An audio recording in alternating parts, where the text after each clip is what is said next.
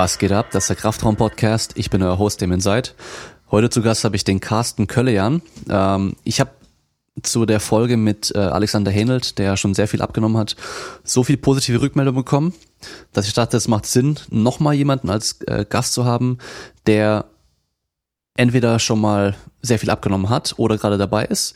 In dem Fall der Carsten, der hat schon richtig viel abgenommen und das Besondere ist auch, er hat es schon vor einigen Jahren gemacht und sein Gewicht seitdem eigentlich gehalten, beziehungsweise seine, ja, seine Abnahme ähm, gehalten, äh, sein Gewicht nicht gehalten, sondern er hat wahrscheinlich deutlicher Muskelmasse zugelegt durch sein Krafttraining. Also erstmal herzlich willkommen. Hallöchen. Ja, da sitze ich. So, ich hatte schon gesagt, du hast viel abgenommen. Ähm, ich weiß gar nicht mehr, wie unser Kontakt zustande gekommen ist. War das nach der Folge mit dem Alex? Ähm, nee, das war nicht nach der Folge mit dem Alex. Ich ähm, hatte, ähm, da ich ihn selber kan äh, selber noch kannte, gesehen, dass du einen Podcast mit dem äh, mit dem Simon Wetzel hattest, hatte den angehört, bin darüber dann auf, äh, habe darüber dann ein paar von deinen anderen Podcasts durchgehört und äh, habe dir zu einem ähm, nochmal Rückmeldung gegeben, weil ich da noch was für mich mit rausgenommen habe. Stimmt, stimmt, stimmt, jetzt weiß ich wieder. Ja, genau. Und ähm, dann habe ich mir dein Profil angeschaut und ähm, gesehen, dass du eine, eine GoFundMe-Kampagne gestartet hast, ähm, weil du eben so viel abgenommen hast und ähm, ich habe da ganz schnell gesehen, okay, der wollte damals abnehmen, hat alles mögliche probiert, äh, wollte dann eine Magen-OP oder Magenverkleinerung haben, hat die Krankenkasse abgelehnt und hast es dann einfach selber durchgezogen und Jetzt geht es darum, die Haut operativ entfernen zu lassen, die auf jeden Fall entfernt werden muss. Ähm, und haben sie bisher auch immer abgelehnt. Und jetzt bist du halt schon so weit, dass du sagst, du machst es einfach selbst auf eigene Faust. Aber das ist erstmal ein Thema für später, würde ich sagen. Ich würde gerne so anfangen, dass wir erstmal schauen, bist du so dieses typische dicke Kind gewesen? Hast du es oder oder ist irgendwas passiert, dass du angefangen hast zuzunehmen? In der Folge mit Alex haben wir ja ja so so das ein bisschen angesprochen, dass die meisten halt irgendwie irgendeine Form Probleme haben und das Übergewicht nur ein Resultat von diesem Problem ist und nicht das Problem an sich meistens. Ja, oder meistens dann auch noch der nächste Fall ist, dass die Eltern halt auch beide übergewichtig sind oder einer davon und es dem Kind im Endeffekt beibringen. Wie war das denn bei dir? Ähm, ja, ähm, sagen wir es mal so, ich war dem, äh, dem Essen als Kind schon nicht abgeneigt, äh, egal ob süß, herzhaft oder sonstiges. Ähm, meine Eltern waren jetzt nicht die, ähm, die allerleichtesten, aber auch jetzt nicht zu der Zeit meiner Kindheit auch jetzt nicht massiv übergewichtig. Ähm, zu Jugendzeiten waren meine Eltern sogar ziemlich schlank. Mein, wir haben vor allen Dingen äh, in der Familie väterlicherseits vor allen Dingen die männlichen Parts ähm, kämpfen zum Teil mit ein, zwei Ausnahmen ähm, irgendwie ihr ganzes Leben halt auch mit Übergewicht. Ähm, bei mir ging das in der Kindheit schon los und äh, sich, hat sich vor allen Dingen durch, durch den einen oder anderen ähm, Todesfall in der Familie dann halt auch immer wieder so ein bisschen, so ein bisschen auch äh, aufgehäuft und ähm, das, um mal so ein paar Zahlen, äh, dass man überhaupt eine Vorstellung hat, als ich äh, noch nicht ganz 14 war, bin ich in eine Kur gegangen und am ersten Tag wurde man dann ja natürlich gewogen. Da hatte ich, äh, ich glaube, um die 110 Kilo. Und ähm, bin dann durch diese Kur da gegangen. Da hatte ich auch eigentlich schon, was das angeht, einen ziemlichen Dickkopf. Bin auf 90 Kilo runter. Äh, habe das dann noch eine Zeit lang danach gehalten, noch ein, zwei, drei Kilo abgenommen. Dann kommt halt ähm, die pubertierenden Phase, ähm, Wechsel im Bekannten- oder im Freundeskreis oder die haben halt dann nicht mehr so viel Sport gemacht wie vorher. Man selber, ich war, war eigentlich auch immer schon in Bewegung. Ähm, ich bin dann äh, da ein etwas ungewöhnlicher Übergewichtiger gewesen. Ähm, ich habe mich gern bewegt, ich war viel in Bewegung. Die meisten Leute waren auch immer überrascht, dass ich mich äh, noch so und so gerne so viel bewege. Ähm, habe dann immer wieder zugenommen, habe abgenommen, habe alles mögliche durchversucht. Ähm, ich habe, glaube ich, schon seit ja, mit dem ab dem neunten Lebensjahr, zehnten Lebensjahr regelmäßig ähm, bei verschiedenen Programmen mitgemacht oder auch zusammen mit, mein, zusammen mit meiner Mutter und meiner Schwester versucht abzunehmen. Habe Ernährungsberatung bekommen, äh, habe dann, als ich 14 war, das erste Mal versucht, ein Magenband zu bekommen. Da hat der Chirurg noch gesagt, ne, also da hatte ich, glaube ich, ein BMI von 36 oder 38 und hat er gesagt, äh, ähm, das musst du halt so noch irgendwie in den Griff bekommen. Ähm, das kannst du auch. Das ist jetzt nicht so, dass es dir aus komplett aus den Händen gleitet. Dann äh, hat sich das in der Zwischenphase allerdings ziemlich hochgeschaukelt. Ähm, was mir noch ziemlich präsent ist, äh, während der 10. Klasse waren wir in einem Fitnessstudio anstelle des, ähm, des Sportunterrichts. Und als ich ähm, mich dort auf, eine, äh, auf die Waage gestellt habe, hatte ich den linken Fuß noch nicht ganz äh, vom Boden runter und da hat die Anzeige schon Error gezeigt und äh, die ging bis 120 Kilo. Äh, ja, und ähm, da hatte ich mich aber auch schon seit Ewigkeiten nicht mehr gewogen. Hab dann ungefähr 2000, äh, 2008, 2009 muss das gewesen sein, ähm, nochmal versucht, ein Magenband zu bekommen.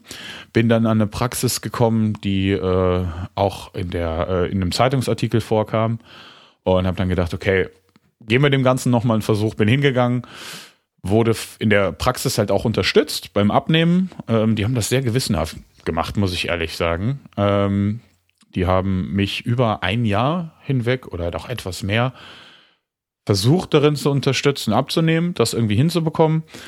Und dann habe ich erst den Antrag gestellt. Dann habe ich für den, und das weiß ich aus dem letzten Podcast mit dem, äh, mit dem Alex, wenn ich den Namen noch richtig im Kopf habe, ähm, habe dann äh, erfolgreich noch ein bisschen abgenommen, weil ich halt gesagt habe, ich möchte für den Termin beim MDK, weil die Krankenkasse abgelehnt hat, ging es dann direkt an den medizinischen Dienst der Kassen und wollte ja natürlich ähm, so viel wie möglich bis dahin abnehmen, hatte in der Zwischenzeit angefangen, Kraftsport zu machen. Ähm, und äh, hatte dann einen BMI unter, unter 40 und äh, oder um die, nee, oder unter 50.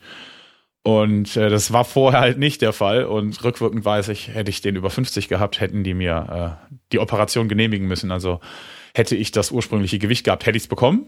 Ich bin auf der einen Seite froh. Ähm, auf der anderen Seite hätte ich äh, mit dieser OP heute nicht das Problem, dass mir die äh, Haut-OP nicht bezahlt werden würde. Und ähm, ja, dann durch die Ablehnung, die dann für das Magenband kam, habe ich so ein bisschen den Kontakt zum Boden verloren und immer weiter zugenommen. Und mich, glaube ich, im Jahr 2012 nicht einmal mehr gewogen. Irgendwann habe ich es dann gemacht, da stand da nur Error. Ähm, dazu muss man sagen, die Waage ging bis 200 Kilo. Das heißt, ähm, wenn ich das so abgleiche, ähm, kommen wir halt gleich drauf, wie ich das ungefähr zusammenschätze. Äh, dann habe ich angefangen, einfach zu sagen, ich muss jetzt die Ernährung umstellen. Ich habe mein ganzes Leben Ernährungsberatung äh, bekommen. Ich habe gelernt, wie ich abnehmen kann und habe es einfach nur nicht angewendet und gesagt, ich muss das jetzt halt einfach machen, weil sonst kann ich meinen Beruf vergessen. Ich kann sämtliches Leben vergessen. Sollte ich Kinder haben, die Kinder leiden darunter, eventuell ähm, sterbe ich früher. Ich hatte unglaublich viel Glück mit meinem Gesundheitsstatus, aber wer, wer konnte einem garantieren, dass das halt noch so bleibt? Und ähm, habe dann halt die Ernährung umgestellt, bin dann 2013 nach Rock am Ring, wo mir aufgrund meines massiven Übergewichtes im Sitzen die Beine so angeschwollen sind, dass ich meine Schuhe nicht mehr ausgezogen bekommen habe. Ähm, äh, bin, habe ich mich dann zu Hause auf die Waage gestellt, vollkommen nüchtern am späten Nachmittag nichts getrunken, nichts gegessen, bin nach Hause gefahren, habe gesagt, jetzt nochmal, hab mich auf die Waage gestellt und wog 196,6. Ähm, und äh, wenn ich das heute mit den Bildern abgleiche, werden das etwa äh, 20, 25, 30 Kilo äh, gewesen sein, die ich 2013 ähm, leichter war als 2012. Und ja, dann hatte ich halt vor Augen, ähm, dass ich ähm, dass ich jetzt einfach notieren kann oder dokumentieren kann, wie sich mein Gewicht entwickelt und dann halt auch den Entschluss getroffen, ähm, gefasst, dass ich dann einfach ähm, die Ernährung äh, dokumentiere und den einzigen Parameter, den ich kannte, von dem ich sicher wusste, dass er äh, zu Gewicht, dass er mit dem Gewicht einfach korreliert, ist Kalorienzufuhr. Ja. Okay, dann man muss vielleicht noch dazu sagen, wie groß du bist. Genau, ähm, geben wir noch mal ein paar Rahmendaten. Ähm, ich bin ähm, 1 Meter und 93 Zentimeter groß. Also das heißt, äh, um das Ganze in Relation sich vorstellen zu können oder äh, eine bessere Dimension davon zu haben, hatte ich zu Spitzenzeiten ein BMI von 53. Hm, ja, also schon sehr, sehr heftig, sehr massiv. Ja, mit 1,93, da bist du auf jeden Fall aufgefallen. Das kann man so sagen. Ähm, ich habe äh, mein mein Highscore ist ein 7XL Shirt. Das habe ich leider nicht mehr, aber die 6XL waren bis zum Rand aufgefüllt. Okay, ja, heftig. Ähm, das heißt, du hast dann einfach irgendwann gesagt, okay, jetzt ist vorbei, jetzt muss ich es tun und du wusstest, okay, die Kalorienanzahl, die ich zu mir führe, die hängt damit zusammen, wie schwer ich bin oder ob ich ab oder zunehme. Ähm, wie hat sich das dann entwickelt, dass du gesagt hast, okay, klar, ich tue jetzt mein Gewicht dokumentieren und ich tue meine Kalorienzufuhr dokumentieren. Ähm, wie hat sich das so generell entwickelt in dieser Zeit? Äh, dein, deine, deine Nahrungsaufnahme? Also so, die meisten Leute denken jetzt an eine Diätform, irgendwie Low Carb, Low Fat oder sonst irgendwas. Was hast du da alles dann probiert in der Zeit der eigentlichen Abnahme? Ähm, ja, es war eigentlich ganz einfach. Ich habe angefangen und habe gesagt, okay, es gibt verschiedene Ansätze. So ähm, richtig einig scheinen sich die Leute nicht zu sein. Ich war verwirrt von dem, was mir präsentiert worden ist auf sämtlichen Medien und ähm, habe dann einfach gesagt, okay, das, was ich immer und immer wieder bestätigt bekommen habe, sind halt einfach die Kalorien. Witzigerweise ähm, hat sich nie jemand außerhalb von den ähm, von den Kureinrichtungen an den Kalorien orientiert. Ähm, das bastel ich gerade erst so richtig im Kopf zusammen. Das sind die einzigen, die das machen und das sind die erfolgreichsten, weil da nimmt jeder ab und die orientieren sich an den Kalorien. Und das war einfach das, womit ich angefangen habe. Ich habe mir erstmal 3000 Kalorien gesetzt. Ich habe alle möglichen Rechner benutzt. Ich hatte erst noch überlegt, oh, sind das jetzt, ist das jetzt die richtige Menge an Kalorien? Und ich habe gesagt, scheiß drauf, du musst jetzt loslegen. Du musst irgendwas machen. Du fängst jetzt mit 3000 Kalorien an. Ähm, das habe ich sehr flexibel gestaltet. Oh ja, ich bin hier, ich, ich zeichne mich jetzt mal als Trendsetter, weil ich Flexible Dieting gemacht habe, bevor es cool war. ähm, und äh, habe einfach nur geschaut, dass ich unterhalb dieser Kalorien bleibe am Anfang. Ist es natürlich auch einfach. Jeder, der äh, einige oder etliche Kilos zu viel hat, sagen wir mal jetzt so WMI plus 35, der wird das selber wissen, wenn man anfängt zu diäten, ist das letzte Problem, was man hat, Hunger. Man fühlt sich auch gut, das ist eigentlich scheißegal. Man kann auch im Zweifel, und da gibt es tatsächlich ja sogar eine Untersuchung, wo sie das mit einem gemacht haben, dass man nichts essen muss. Äh, und es geht einem halt eigentlich noch ziemlich gut. Ähm, dann habe ich gedacht, okay, ähm, ich habe jetzt was, mit dem ich anfangen kann. Währenddessen ich habe zwar viel gelernt, aber ich hatte immer noch ein ziemlich hohes Interesse, auch äh, vor allen Dingen, als ich mit dem Kraftsport angefangen habe. Dann möchte man, äh, ich habe ungefähr 2009 in einem äh, Fitnessstudio angefangen. Das war April, weiß ich sogar noch. Auf meinem äh, Mitgliedsausweis stand nämlich 1. April, damit habe ich immer rumgejoked. Ähm, hat mich das ganze Thema natürlich noch umso mehr interessiert, weil man möchte ja, dass man möglichst viel für die unglaublich harte Arbeit, die man subjektiv ja da reinsteckt, möchte man ja auch ähm, die meisten, äh, das, die meisten Banks haben und habe mich immer weiter eingelesen, war dann irgendwann an dem Punkt, wo ich gemerkt habe, okay, hm, gut, mit den Leuten im Studio brauchst du dich darüber nicht zu unterhalten. Alleine mit dem, was ich aus der Ernährungsberatung wusste, gebündelt, ähm, war ich denen halt auch schon irgendwie überlegen und so richtig wissen tat da niemand was. Ähm, und äh, habe mich dann extrem viel eingelesen, halt sehr unsystematisch, ohne die entsprechenden Grundvoraussetzungen in Biochemie oder sonst was. Hab mir dann gesagt, okay, äh, vielleicht schaust du einfach mal auf irgendwelchen Kanälen. Hab, bin dann über YouTube gelaufen, ähm, hab da einfach ein bisschen geschaut. Die Sachen, die ich da gefunden habe, nochmal abgeglichen mit irgendwas, was ich im Internet halt gefunden habe, um einfach auch sicher zu sein, okay, das haut hin. Hab Sachen ausprobiert und unglaublich viel installiert und gemacht. Ich habe Bierhefe zu mir genommen. Ich habe ähm, Zimt morgens zu mir genommen, um den Blutzucker zu kontrollieren. Ich habe alles Mögliche gemacht. Aber die Sachen, von denen ich heute weiß, dass sie am effizientesten sind und am besten unterstützen beim Abnehmen, die habe ich alle nicht gemacht. Also äh, ich habe jegliches Koffein aus meiner Nahrung verbannt äh, in der Erwartung, dass es äh, mir schaden würde, äh, was ich heutzutage ziemlich lustig finde, weil ich jetzt nicht gerade wenig Koffein zu mir nehme. Und ähm, bin dann irgendwann hingegangen, habe gesagt, okay, ich muss mehr, muss mehr Eiweiß zu mir nehmen, habe das dann gemacht und auch irgendwann gemerkt, okay, der Hunger, der kommt. Ähm, das Einzige, wie du das lösen kannst, du musst jetzt einfach mehr trinken, noch mehr. Und ähm, das habe ich eigentlich immer schon getan, dann aber bewusst noch mehr und habe mich durch ähm, jeden Hunger durchgebissen, habe gesagt, okay, äh, ich habe keine Kontrolle über Süßigkeiten, oder über generell jegliche Art von verarbeiteten Lebensmitteln. Also kann ich die jetzt einfach nicht haben, bis ich das in den Griff kriege.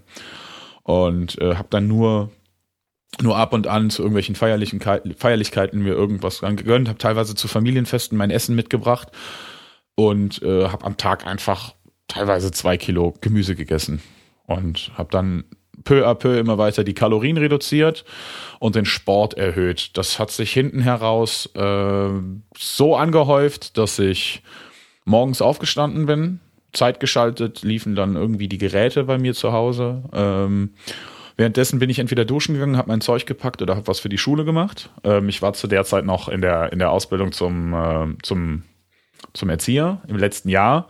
Ähm, also ich habe zu der Zeit also gearbeitet, zu der zum, zur Anfangszeit sogar äh, in Schicht.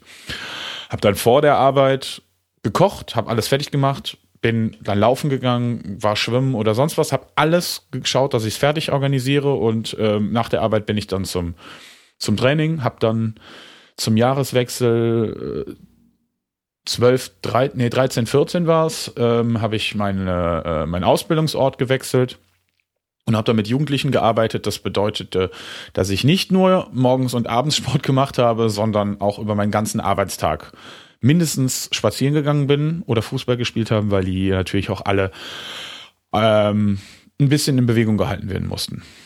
Und ähm, so kam halt einiges zusammen. Ich habe dann trotzdem immer weiter die Kalorien reduziert und war dann auf den Stichtag ein Jahr nach Rock am Ring 2013 bei bummelig 111 Kilo.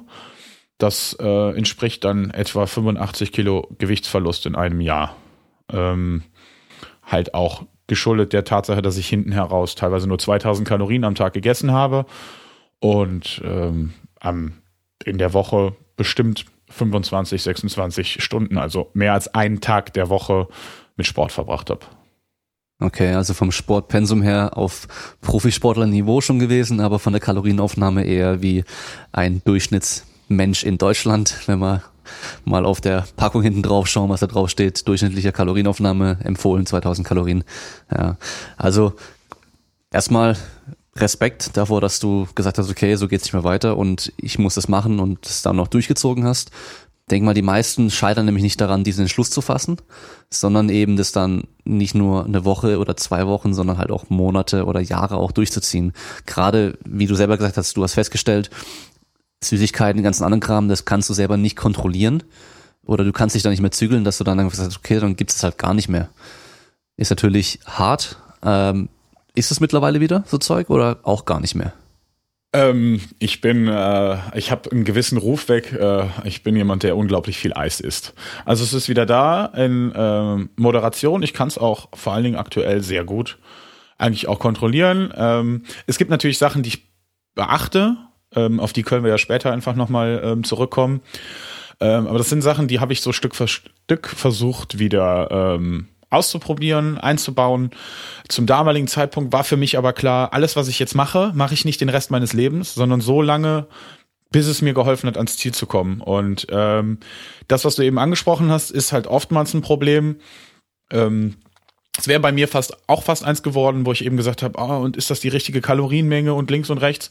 Wir haben ja eben das gemacht, deswegen bringe ich jetzt äh, besprochen oder wir haben es ja, äh, hat es ja nochmal erwähnt, bringe ich jetzt diese Analogie einfach an, dass ich sage, ähm, wenn die meisten Radfahrer das Rennradfahren angehen würden, wie die meisten Leute das abnehmen, dann würden ganz viele Menschen nachlesen, welche, Rad, äh, welche Farbe denn für ihr Rad jetzt das Richtige ist, bevor sie sich überhaupt draufgesetzt haben. Und das ist einfach der, der Punkt, den, den du auch angesprochen hast. Einfach mit etwas anzufangen, zu schauen, wo stehe ich vielleicht auch, aber währenddessen kann man sich auch schon bewegen, rauszufinden, wo bin ich, wo möchte ich hin und was bringt mich da? Wenn wir jetzt bei der Analogie mit dem Radfahr Rad bleiben, wenn ich eine Weile unterwegs bin und viel Fahrrad fahre, mache ich mir irgendwann Gedanken, okay, brauche ich bessere Bremsen? Kann ich vielleicht mit anderen Pedalen was mehr mehr schaffen, wo wir jetzt beim Thema zum Beispiel Low Carb, Low Fat oder zum Beispiel intermittierendem Fasten oder solchen Sachen sind. Das habe ich mir alles dann währenddessen angeschaut und ähm, teilweise auch Sachen ausprobiert, zum Beispiel das intermittierende Fasten. Ähm, einfach weil ich gesagt habe, okay, das kann halt so funktionieren. Morgens habe ich manchmal eh keinen Hunger. Probieren wir es halt einfach mal aus. Äh, und Überraschung, Überraschung, es machte gar keinen Unterschied. Ähm, es entsprach einfach meinem Alltagsrhythmus. Ich habe keinen Unterschied gemerkt. Ich konnte halt morgens normal los, ich konnte normal starten. Beim Sport war es sowieso egal, ob ich vorher gegessen hatte oder nicht, weil ich gesagt habe, okay, das und das steht jetzt auf dem Programm und das mache ich einfach. Punkt. Hm. Ja, also irgendwas ist besser als nichts machen, gerade wenn es hier um Abnehmen geht und ja, sich dann Gedanken machen über diese ganz komplexen und äh, hochspeziellen Sachen ist total unnötig, vor allem wenn man so übergewichtig ist. Da hilft es nämlich einfach nur ein bisschen weniger zu essen. Am Anfang reicht es dann auch nur spazieren zu gehen, am, weißt du, so je einmal pro Tag oder so für zehn Minuten. Das ist schon mehr als, als nix und wird am Anfang irgendwas bringen und irgendwas zu machen und einen Erfolg schon mal zu sehen, hilft wahrscheinlich auch dann noch dann äh, dran zu bleiben. Also ich denke mal bei dir auch, wenn du die dich an die ersten paar Wochen ähm, erinnerst, wo dann die Waage wahrscheinlich sehr schnell runterging, die Zahl. Das war bestimmt auch eine mega Motivation, oder auch dran zu bleiben dann. Genau, also das war das Wesentliche, wonach ich mich orientiert habe. Ich habe halt die ganze Zeit versucht zu überprüfen, ist das, was ich mache, noch der richtige Weg? Und habe dann im Zweifel gesagt, okay, auch wenn das Gefühl zu hart ist oder sonst was, es führt nicht zu dem Resultat, das ich haben möchte. Und wenn das, was ich möchte, mit dem, was tatsächlich passiert, nicht übereinstimmt, muss ich irgendwas ändern. Und äh, jedes Mal, wenn die Waage, und ich war da wirklich sehr hart, äh, also ich meine, wie gesagt, der Gewichtsverlust in dem Jahr war ja auch nicht ohne. Das waren ja etliche Kilogramm. Äh, wenn man jetzt noch dazu berücksichtigt, dass das nicht die ersten Kilos waren, sondern dass ich vorher schon ein äh, knappes Dreivierteljahr diätet hatte, ähm, kann man sich vorstellen, dass ich sowieso schon recht viel gemacht habe. Und in den Momenten, wo ich im Monat weniger als 10 Kilo verloren habe, war ich praktisch schon ähm, am Rande der Verzweiflung und habe gesagt, okay, jetzt muss ich noch irgendwas machen. Und äh, ich bin teilweise, ähm, habe ich, ich habe hinten heraus sogar am Schlaf gespart, wo ich heute weiß, was total Banane war. Ähm, die Zeit, die ich damals ähm, während der Diät, was ich da alles gemacht habe und vor allen Dingen wie, ich habe alles untergeordnet. Ich habe halt noch gesagt, dass meine meine Ausbildung nicht komplett darunter leiden darf. Es gab einen kleinen schulischen Teil, den musste ich, äh, den musste ich leisten. Ich musste halt auch auf der Arbeit sein habe irgendwie geschaut, wie kriege ich das hin. Bin teilweise durch den, durch den Sport und äh, durch Schularbeiten erst um ein Uhr nachts ins Bett gegangen und um fünf Uhr morgens klingelte halt trotzdem der Wecker, dass ich alles vor der Arbeit erledigen kann, um noch mein Mindest, äh, Mindestpensum an Sport zu machen. Und egal wie kaputt ich nach der Arbeit war, ich habe mir halt einfach gesagt, okay, ich brauche das jetzt. Das ist jetzt einfach notwendig, um dahin zu kommen, wo ich möchte. Das heißt, ich fahre jetzt noch ins Studio und äh, beiß mich da durch alles durch entgegen jeglicher Widerstände auch meines Körpers. Okay, und wie lange hat es dann gedauert, bis das so für dich die Routine war, bis es normal war, bis du nicht mehr groß drüber nachdenken musstest, gehe ich jetzt noch trainieren oder ähm, esse ich das, was auf dem Plan steht oder ja, weißt du, so, das ist immer diesen inneren Konflikt am Anfang, den eigenen Schweinehund besiegen. Wie lange hat das gedauert, bis das nicht mehr der Fall war? Oder weniger der Fall war vielleicht? Es hat, ähm, die ersten paar Wochen habe ich noch, ähm, also die erste Woche war ziemlich einfach. Ähm, danach war es so schrittweise, oh, ist das alles unfair? Warum kann ich nicht einfach jetzt, ich habe doch das Dinge jetzt lang genug gemacht, warum bin ich denn jetzt nicht dünn? Hab dann aber auch gemerkt, okay, es, äh, du hast lange gebraucht, um das zuzunehmen, du nimmst jetzt schon relativ schnell ab, mach halt irgendwas. Und dann habe ich mir gedacht, okay, komm, du musst dir irgendwie Unterstützung suchen. Und äh, ich habe damals ähm, in einem leichten Anfall von Wut für mich selber dann auch gesagt, okay, die Kasse hat zumindest das Magenband nicht bezahlt, vielleicht bezahlen sie mir einen Ernährungsberater. Ähm, das haben sie nicht gemacht, sie haben mir eine Ernährungsberaterin vorgeschlagen und da kommen wir wieder zu einem Punkt, ähm, der mich selber manchmal wirklich wütend macht. Ähm, die meisten Ernährungsberater kann man halt leider Tatsache in der Pfeife rauchen. Egal wie sie ausgebildet sind. Teilweise sind sogar diejenigen, die schlechter ausgebildet sind, also vermeintlich, ähm, die deutlich qualifizierteren, sei es auf, auf Coaching-Ebene oder auf teilweise der, der Bildungsebene. Und ich bin dann an eine Frau äh, verwiesen worden, die, ich glaube, 30 Kilometer von mir weg ihre Praxis hatte. Es war die einzige, die ich zur Verfügung hatte, die überhaupt in einem Umkreis irgendwo war.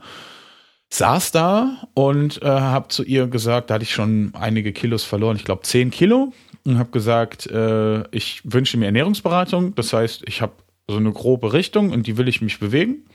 Bei den Feinheiten bin ich gerne, äh, bin ich gerne bereit.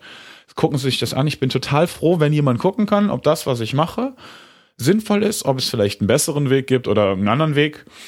Und äh, daraufhin äh, sagte diese Frau mir mit einem Strahlen im Gesicht, äh, dass sie ja ein Konzept habe, wo sie dann mit mir üben würde, Kohlenhydrate zu zählen. Und ähm, als dann äh, heute würde ich darüber einen halben Schlaganfall bekommen und äh, wahrscheinlich sofort aufstehen und gehen. Damals habe ich schon der Frau gesagt, dass ich es nicht einsehe, ähm, eine Beratung zu machen und dann ein Programm also ein One-Size-Fits-All-Programm zu machen, von dem ich nicht davon ausgehen kann, dass es, ähm, dass es mich langfristig dahin bringt, wo ich hin möchte. Ähm, und habe halt gesagt, ich erwarte von Ihnen, dass Sie mich darin unterstützen. Ich werde abnehmen, ob Sie das, ob Sie das mit mir machen oder nicht. Das ist Ihnen überlassen. Aber ich werde in spätestens anderthalb Jahren hier sitzen und werde abgenommen haben. Und da können Sie jetzt mitmachen oder Sie machen es halt nicht. Sie hat gesagt, sie macht mit und hat sich nie wieder gemeldet. ja. oh Mann, oh Mann, oh Mann.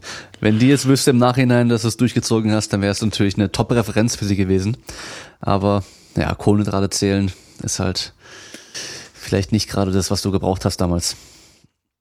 Nee, wahrlich nicht. Es, ähm, das, was ich vielleicht gebraucht hätte, wäre ähm, ein bisschen mehr in Richtung ähm, Erklärung wie kann es vielleicht sinnvoller funktionieren und ähm, was kann man vielleicht machen, dass es nicht so ein absoluter Burnout wird. Mhm. Also ich bin auf den, auf den letzten Rillen gelaufen. Also es war zwischenzeitlich, ich habe beim Laufen morgens, weil ich einfach so komplett hinüber war, ähm, ich das halbe Feld zusammengebrüllt, weil ohne Brüllen konnte ich nicht mehr laufen. Ähm, da ging gar nichts mehr. Ich bin morgens schwimmen gegangen, ich bin aus dem Schwimmbad raus und bin eigentlich schon stehen K.O. gewesen. Irgendwann fordert das halt auch alles so seinen Tribut. Ich war total im Sack und habe mich kaum noch bewegen können. Ähm, hinten heraus, irgendwann, ich habe die allermeiste Zeit auch relativ äh, oder weitestgehend auf äh, auf Tierprodukte versucht zu verzichten, mehr und mehr, aus, aus zum Teil ethischen Gründen, zwischenzeitlich auch, weil ähm, das äh, muss ich mir selber dann noch an den Hut klemmen. Ich bin ja nicht immun gegen, äh, gegen, dumm, gegen dumme Ideen äh, und bin davon ausgegangen, dass ich tatsächlich von einer rein pflanzlichen Ernährung oder einer eher pflanzlichen Ernährung profitieren würde und habe das eine Zeit lang auch ausprobiert. Ähm, Dazu muss man sagen, ich komme halt aus einem Haushalt, jetzt mein Bruder vielleicht ausgenommen, wo relativ wenig Fleisch gegessen wird. Und ähm, dadurch war das jetzt halt auch kein riesiger Schritt. Und ich habe dann einfach gesagt, okay, machen wir das mal eine Zeit lang. Ähm, das hat aber dazu geführt, ähm, also ich war kein militanter Veganer, aber ich habe den das, was äh, wofür die meisten Veganer bekannt sind, ähm, das habe ich dann tatsächlich auch geglaubt. Ich habe es jetzt nicht so militant verteidigt, sondern ich bin Tatsache davon ausgegangen, ja, der Körper braucht ja gar nicht so viel Eiweiß.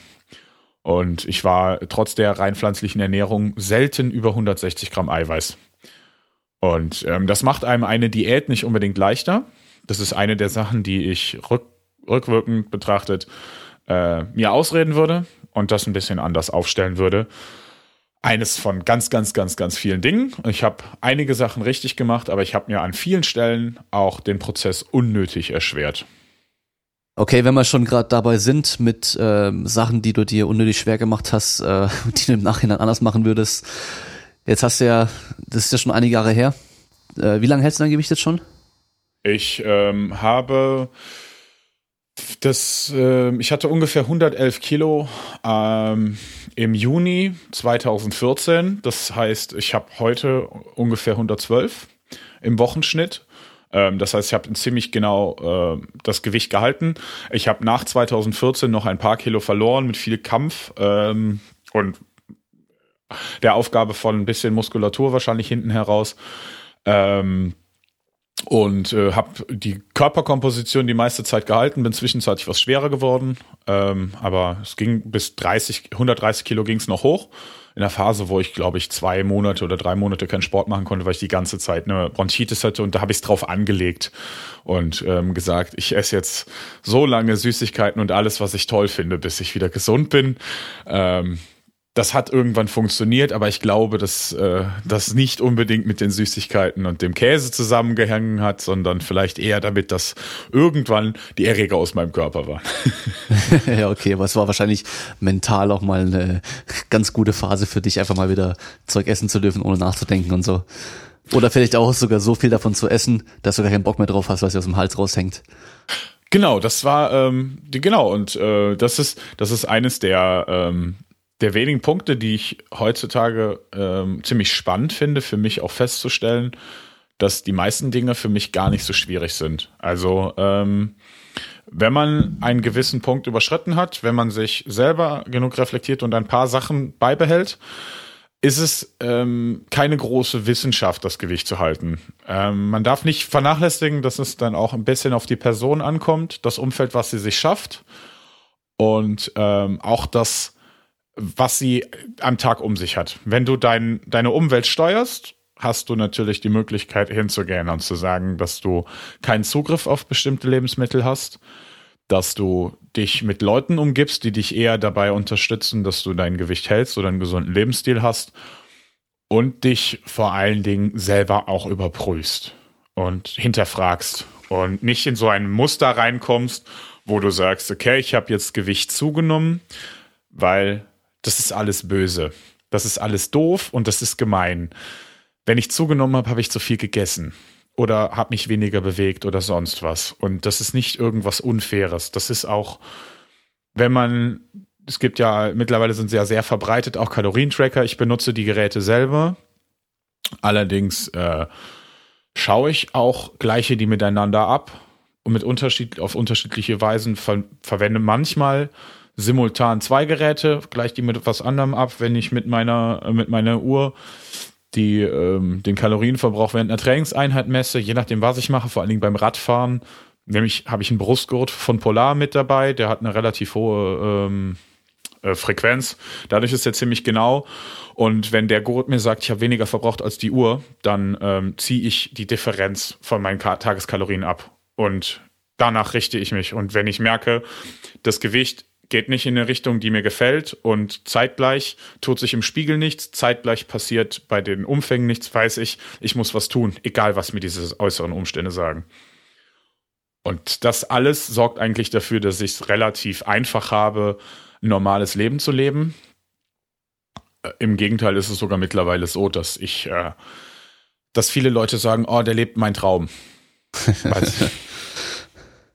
Weil, ja. Da könnten die das eigentlich auch machen. Spricht ja nichts dagegen.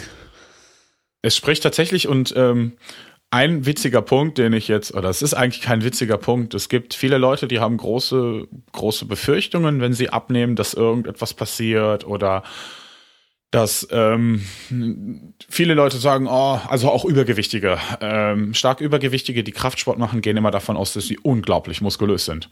Ähm, so war das bei mir auch. Mir war allerdings auch bewusst, dass ich gesagt habe, selbst wenn ich Muskulatur verliere, also ich werde auf jeden Fall einen Umfang verlieren, ich werde Muskulatur in aller jedem Falle verlieren. Das ist egal, die kann ich hinterher wieder kriegen. So, und äh, ich kann halt einfach dafür sorgen, dass möglichst viel da bleibt. Das war auch ein großer Ansporn. Die Werkzeuge, die ich dafür benutzt habe, weiß ich mittlerweile, waren nicht die besten. Das war sogar schon an dem Punkt, wo es kontraproduktiv war. Ähm, und ich wäre mit anderen Herangehensweisen, glaube ich, besser bedient gewesen. Ich habe ziemlich viel unglaublich dummen, grob fahrlässigen Scheiß gemacht. Und ich weiß heute, es hat funktioniert. Deswegen bin ich froh, dass ich damals nicht mehr wusste. Weil Bildung ist es nicht unbedingt, die einem bei sowas hilft. Wenn man sich die Sachen tatsächlich vor Augen rufen kann und wenn man dann irgendwann mal klar hat, ey, scheiße, ich kann nicht acht Kilo Fett in der Woche verlieren. Also das kann ich schon machen, aber nach der einen Woche bin ich komplett im Arsch. Und ähm, dann werde ich nichts mehr abnehmen. Dann werde ich total ausgebrannt sein, es wird nicht mehr weitergehen. Und äh, das kann einen ziemlich darin bremsen, abzunehmen. Und daher bin ich froh, dass ich damals daran geglaubt habe, dass es dann doch noch eine höhere Gewalt über der Energiebilanz gibt. Okay. ja, ähm, aber lass uns jetzt nochmal drauf eingehen, was du jetzt im Nachhinein weißt, was unnötig war, was unnötige, unnötige Arbeit war oder unnötiger Stress war, den du gemacht hast, der dir für die Abnahme eigentlich nichts geholfen hat. Und vielleicht auch die Sachen, wo du weißt, okay, da habe ich zum Glück die richtigen Sachen gewählt, die ich mache oder die ich esse oder sonst irgendwas. Und was du jetzt im Nachhinein anders machen würdest, ist immer die beste Frage. Ja, wenn, wenn wir das Ganze jetzt ähm, rückwirkend betrachten, wenn ich eine ferngesteuerte Welt gehabt hätte, wo ich mich äh, jetzt nochmal genau instruieren könnte, was ich tun würde, würde ich ähm, definitiv nicht mehr so ein hohes Trainingsvolumen fahren. Ich habe, ähm, was ich intuitiv gemacht habe, was nicht ganz verkehrt war, äh, war das Bestreben, möglichst das, äh, die Trainingsgewichte aufrechtzuerhalten.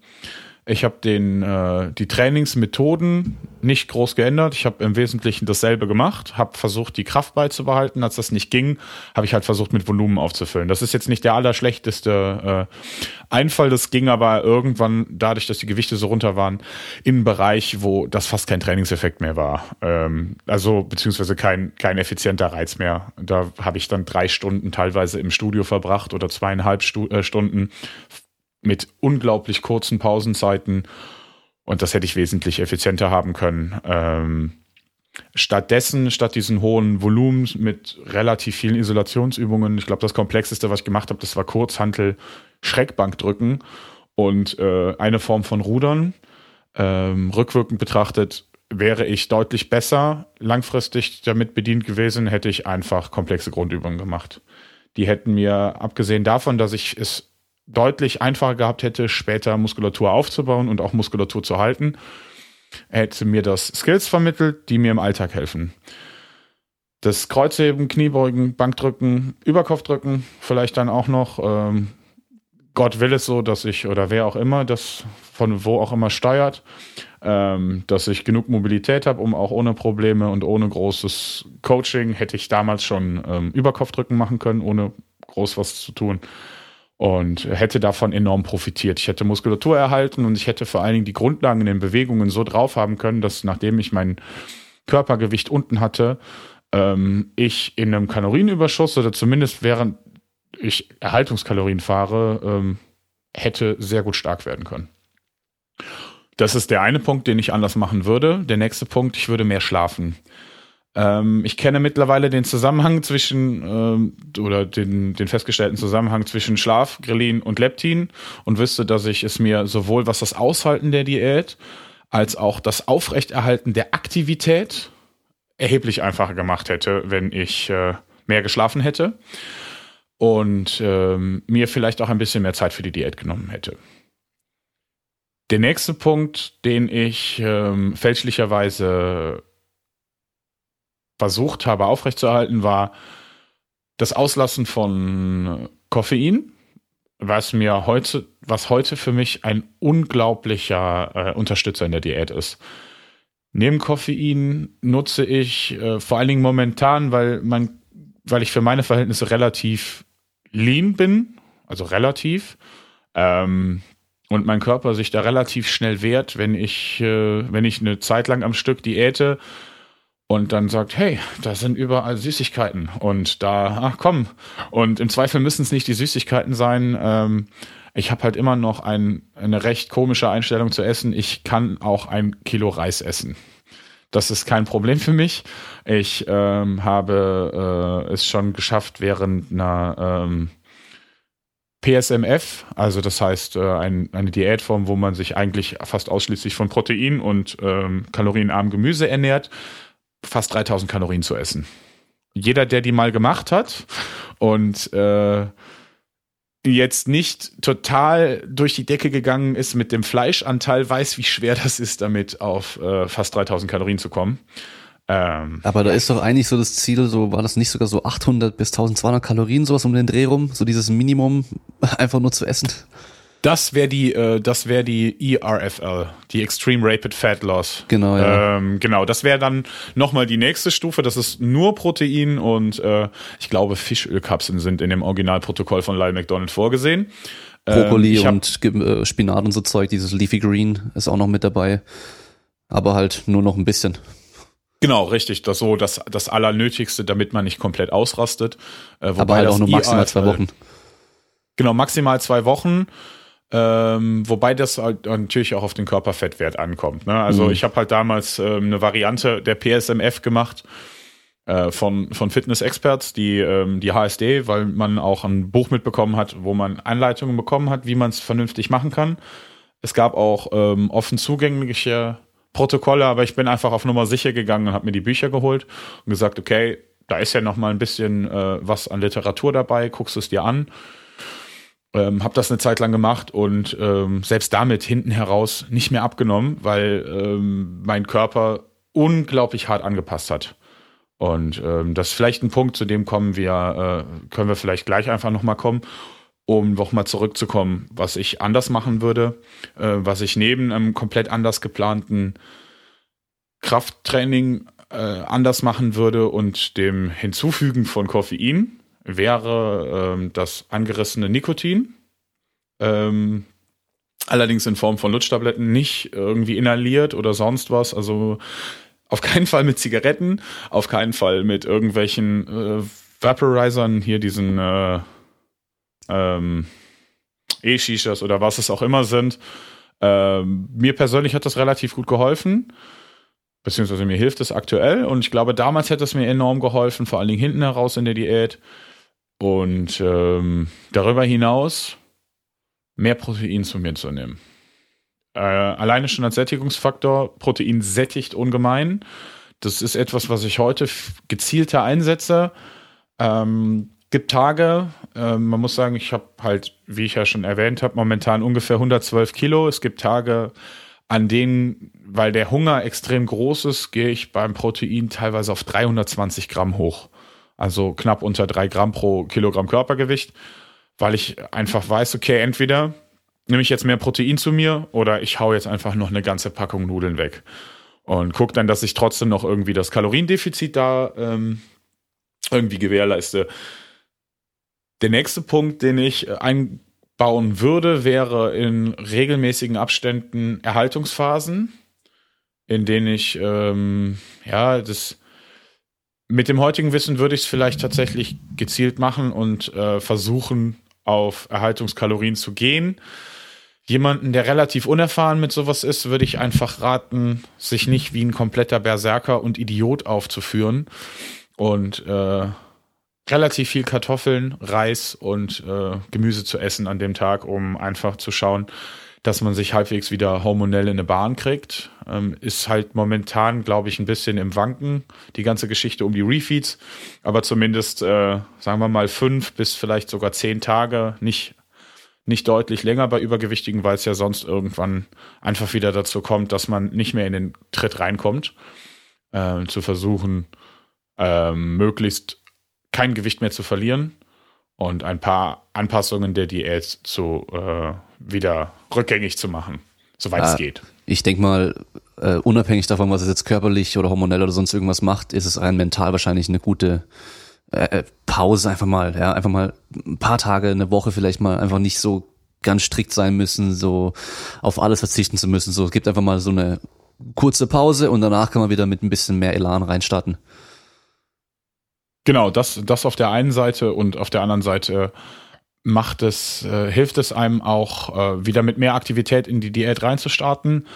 Ich merke das aktuell bei ähm, aktuell schon und damals wird es noch umso heftiger gewesen sein, ähm, dass wenn ich eine Zeit lang ein Kaloriendefizit hatte, ich immer lethargischer werde.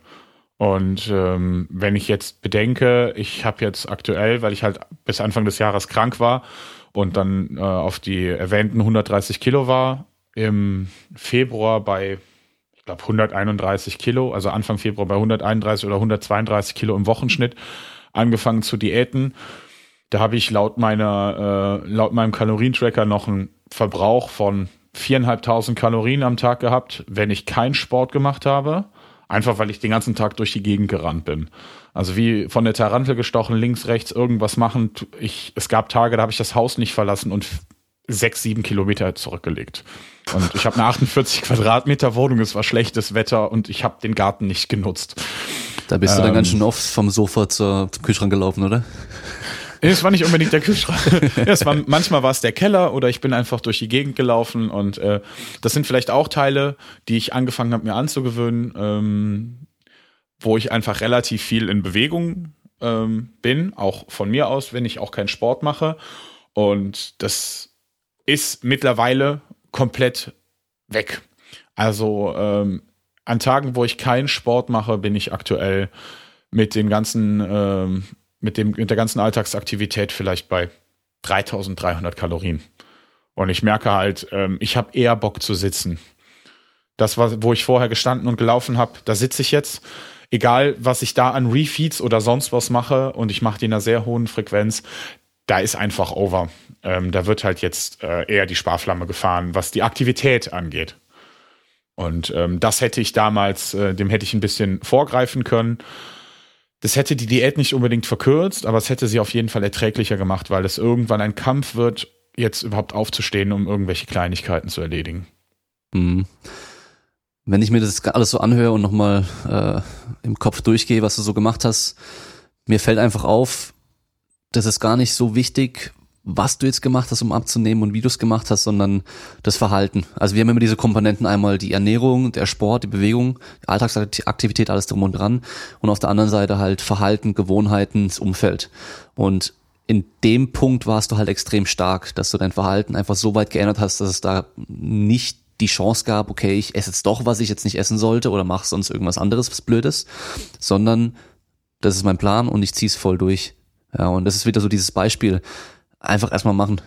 Ja, und ähm, wahrscheinlich, ja, wahrscheinlich allen anderen Leuten ähm, wäre das sehr schwer gefallen, das durchzuziehen. Oder man, man sieht's ja, die meisten, die fangen ja an abzunehmen und die, die ziehen es nie durch. Und da wird halt sehr, sehr wichtig, dass man Sachen macht, die es einem einfach machen oder das so einfach wie möglich gestaltet und nicht unnötig komplex oder kompliziert macht. Und, und gerade da sind dann die ganzen ähm, Änderungen, die du jetzt dann vorschlagen würdest, wenn du es nochmal machen würdest, auf jeden Fall sehr, sehr hilfreich. Genau, ähm, das, das Einfachste, womit die meisten Leute einfach anfangen können, ist ritualisiert Bewegung. Ähm, und zwar nicht irgendwie äh, in erster Ebene unbedingt etwas Festes, was man sich in den Tag integriert, sondern einfach nur der ganz einfache, ähm, die ganz einfache Anregung, hör auf, so viel zu sitzen, du faule Sau. Wenn man sich einfach im Kopf hält, dass man weniger sitzt, das habe ich bis heute, es gibt bestimmt Menschen in meinem Umfeld, die treibt das zur Weißglut. Die macht das auch unglaublich äh, unruhig, aber außerhalb von Settings, wo ich weiß, es ist jetzt angebracht und notwendig, dass ich sitze, stehe ich. Ich stehe unheimlich viel, ich bewege mich relativ viel, während ich am Handy hänge. Ähm, da habe ich heute versucht, relativ viel auch wieder drauf zu achten, das wieder ein bisschen wach zu rufen. Während ich irgendwas am Handy mache, gehe ich durch die Wohnung. Und mir kann auch ähm, das so diese Bewegung, diese Bewegung alleine schon im Alltag, das ist die erste Ebene. Weil das sind Dinge, die können relativ viele machen. Klar gibt es noch massivst Übergewichtige, aber die würden wir jetzt, denke ich, auch einfach mal nicht kontakt also einfach adressieren. Wir reden jetzt einfach von Normalos, die, sagen wir mal, setzen wir jetzt mal einen Cut-off bei einem BMI von 45. So. Die Leute, die da drüber sind, da sind noch mal ganz andere Sachen gefragt. Für die kommt das vielleicht nicht in Frage, so mehr in Bewegung zu sein. Ähm, was bei vielen Leuten dann einfach auch kommt, das ist ein Argument, das habe ich auch mal gehört, wo nimmst du die Zeit her? Und dann habe ich gesagt, die Zeit nimmt man sich. Und äh, das ist schon einfach der Punkt, wo man sagen muss, wie ist es möglich, dass man mehr Bewegung in seinen Alltag einbaut? Da kann jeder für sich selber gucken. Und ich schwöre dir, du kannst in einen Raum gehen, wenn die Leute offen mit dir reden. Und von 20 Leuten, die im Raum sitzen, die alle abnehmen wollen, die alle mehr machen wollen, sagt ein Großteil, woher soll ich denn die Zeit nehmen, obwohl er sie hat? Und dann guckst du so durch die Reihen und dann fragst du einfach, wer von euch guckt Netflix? und ersetze Netflix durch alle anderen Streaming-Portale oder YouTube oder sonst was. Da werden mindestens 16 Arme hochgehen. Zwei Arme werden bewusst und so nach, nein, ich sage jetzt aus Prinzip nein. Zieht euch verdammt nochmal irgendeine Serie, einen Film oder irgendeinen Kram auf euer Handy. Packt euch Kopfhörer ein, geht spazieren, während ihr eine Netflix-Serie guckt. Holt euch irgendein Ding, das ihr vielleicht, so das hat meine Mutter, das kann, könnt ihr euch auf den Boden stellen, da könnt ihr dran treten, während ihr sitzt. Irgendetwas kann man immer installieren, dass es einem machbar ist. Oder ein ganz einfacher Tipp. Man lässt einfach eine Bahnstation aus, wenn man zur Arbeit fährt. Das sind so viele Kleinigkeiten, wo man was reinmachen. Man lässt man lässt die Rolltreppe weg oder man tauscht die, man tauscht den Fahrstuhl gegen die Rolltreppe oder die Rolltreppe gegen die Treppe. Man kann durch ganz viele Punkte die Tagesaktivität erhöhen und einfach sagen, okay, ich sitze jetzt gerade nicht und mache irgendwas, sondern bewege mich dabei. Und das ist schon der erste Punkt. Das können, ich habe jetzt leider keine genauen Zahlen äh, äh, vor Augen, aber ich glaube, Krieger hat da mal eine Studie zu gemacht und das sind, glaube ich, zwischen Sitzen und Stehen sind es am Tag schon drei oder 400 Kalorien Unterschied im Verbrauch. Und äh, der hat ja ganz, ganz beeindruckende Studien gemacht, wo die Leute in einem äh, in einem, Metabol in einem Metabolic Ward waren. Ist so ein ganz fusselig kleinen Raum und da gab es, glaube ich, 1000 Kalorien Unterschied in der Aktivität oder ich glaube sogar noch mehr, äh, wo man sieht, was man eben damit machen kann. Und da haben wir äh, auch den Punkt, wo viele Leute dann meinen, ah, es gäbe so große Unterschiede auch in den, ähm, in den Stoffwechseln oder sonst, sonstigem. Ähm, es gibt einfach Leute, die bewegen sich mehr. Es gibt Leute, die reagieren anders auf Essen. Ich bin jemand, je nach Komposition des Essens, muss ich dazu sagen, werde ich unheimlich aktiv und renne durch die Gegend. Ich habe damals auch gedacht, oh, eingeschlafener Stoffwechsel, langsamer Stoffwechsel. Nein, ich habe einfach viel, ziemlich viel gefressen und mich dann nicht mehr bewegt. Das ist einfach ein Punkt. Und ähm, ja, das zu dem Teil. Was die meisten Leute dann auch noch in der ersten Ebene ganz einfach machen können, ist mehr zu trinken. Und ich spreche jetzt nicht von Kohle oder sonst was. In diesem Atemzug auch eher davon, Cola, Säfte etc. gegen kalorienfreie Varianten einzutauschen. Und auch wenn die meisten Leute, die da sitzen, ich trinke doch gar nicht so viel, doch. Wenn man spätestens genau hinguckt, sieht man es in der Regel. Ich hatte schon Leute vor mir sitzen, die sagen, ah, ich trinke ja gar nicht so viel Cola. Und dann frage ich die Menschen, wie oft da vorne auf dem Tisch steht eine Flasche Cola. Wie oft tauschst du die aus? Wie, was meinst du denn? Die Flasche Cola da, die da steht, die jetzt fast leer ist, wann hast du die auf den Tisch gestellt? Hm, ich glaube heute Morgen. Zack. Das sind 400 Kalorien aus dem Nichts. Zum Beispiel. Jetzt als Beispiel, oder? Ich glaube, ich habe mich. Nee, doch, doch, ich glaube, ich bin ziemlich, genau, ich bin, glaube ich, ziemlich genau dran. Genau, es haut ja hin, sind ja 10 Gramm pro 100, äh, 10 Gramm äh, Kohlenhydrate auf genau. 100 Gramm. Ja, ist auf jeden Fall nochmal einiges. Ja, stattdessen eine eine Zero-Variante. Und nein, Aspartam und andere Süßstoffe erzeugen weder Krebs bis Stand heute, was man weiß. Ich glaube aber auch nicht, dass es sich ändern wird, weil man nichts hat, was in die Richtung geht. Es wird einen nicht zu heiß Hunger bringen oder sonst was. Es wird genau dasselbe machen. Es schmeckt halt ein bisschen anders. Man muss vielleicht schauen, welche Variante man nimmt, weil die äh, Süßstoffe alle einen unterschiedlichen Nachgeschmack haben und muss halt gucken, was für einen selber vielleicht so passt. Es gibt Sachen, die schmecken einem nicht. Und ähm, ist auch wieder viel da Gewohnheit. muss man ein bisschen ausprobieren. Genau, es ist einfach die Gewohnheit. Ne? Und wenn man das einmal drin hat. Da habe ich als Beispiel einen, der hat ähm, einfach nur aufgehört, Cola zu trinken und ein bisschen mehr sich bewegt und 25 Kilo abgenommen. Weil der das, halt literweise Cola am Tag getrunken hat und kein Wasser getrunken hat.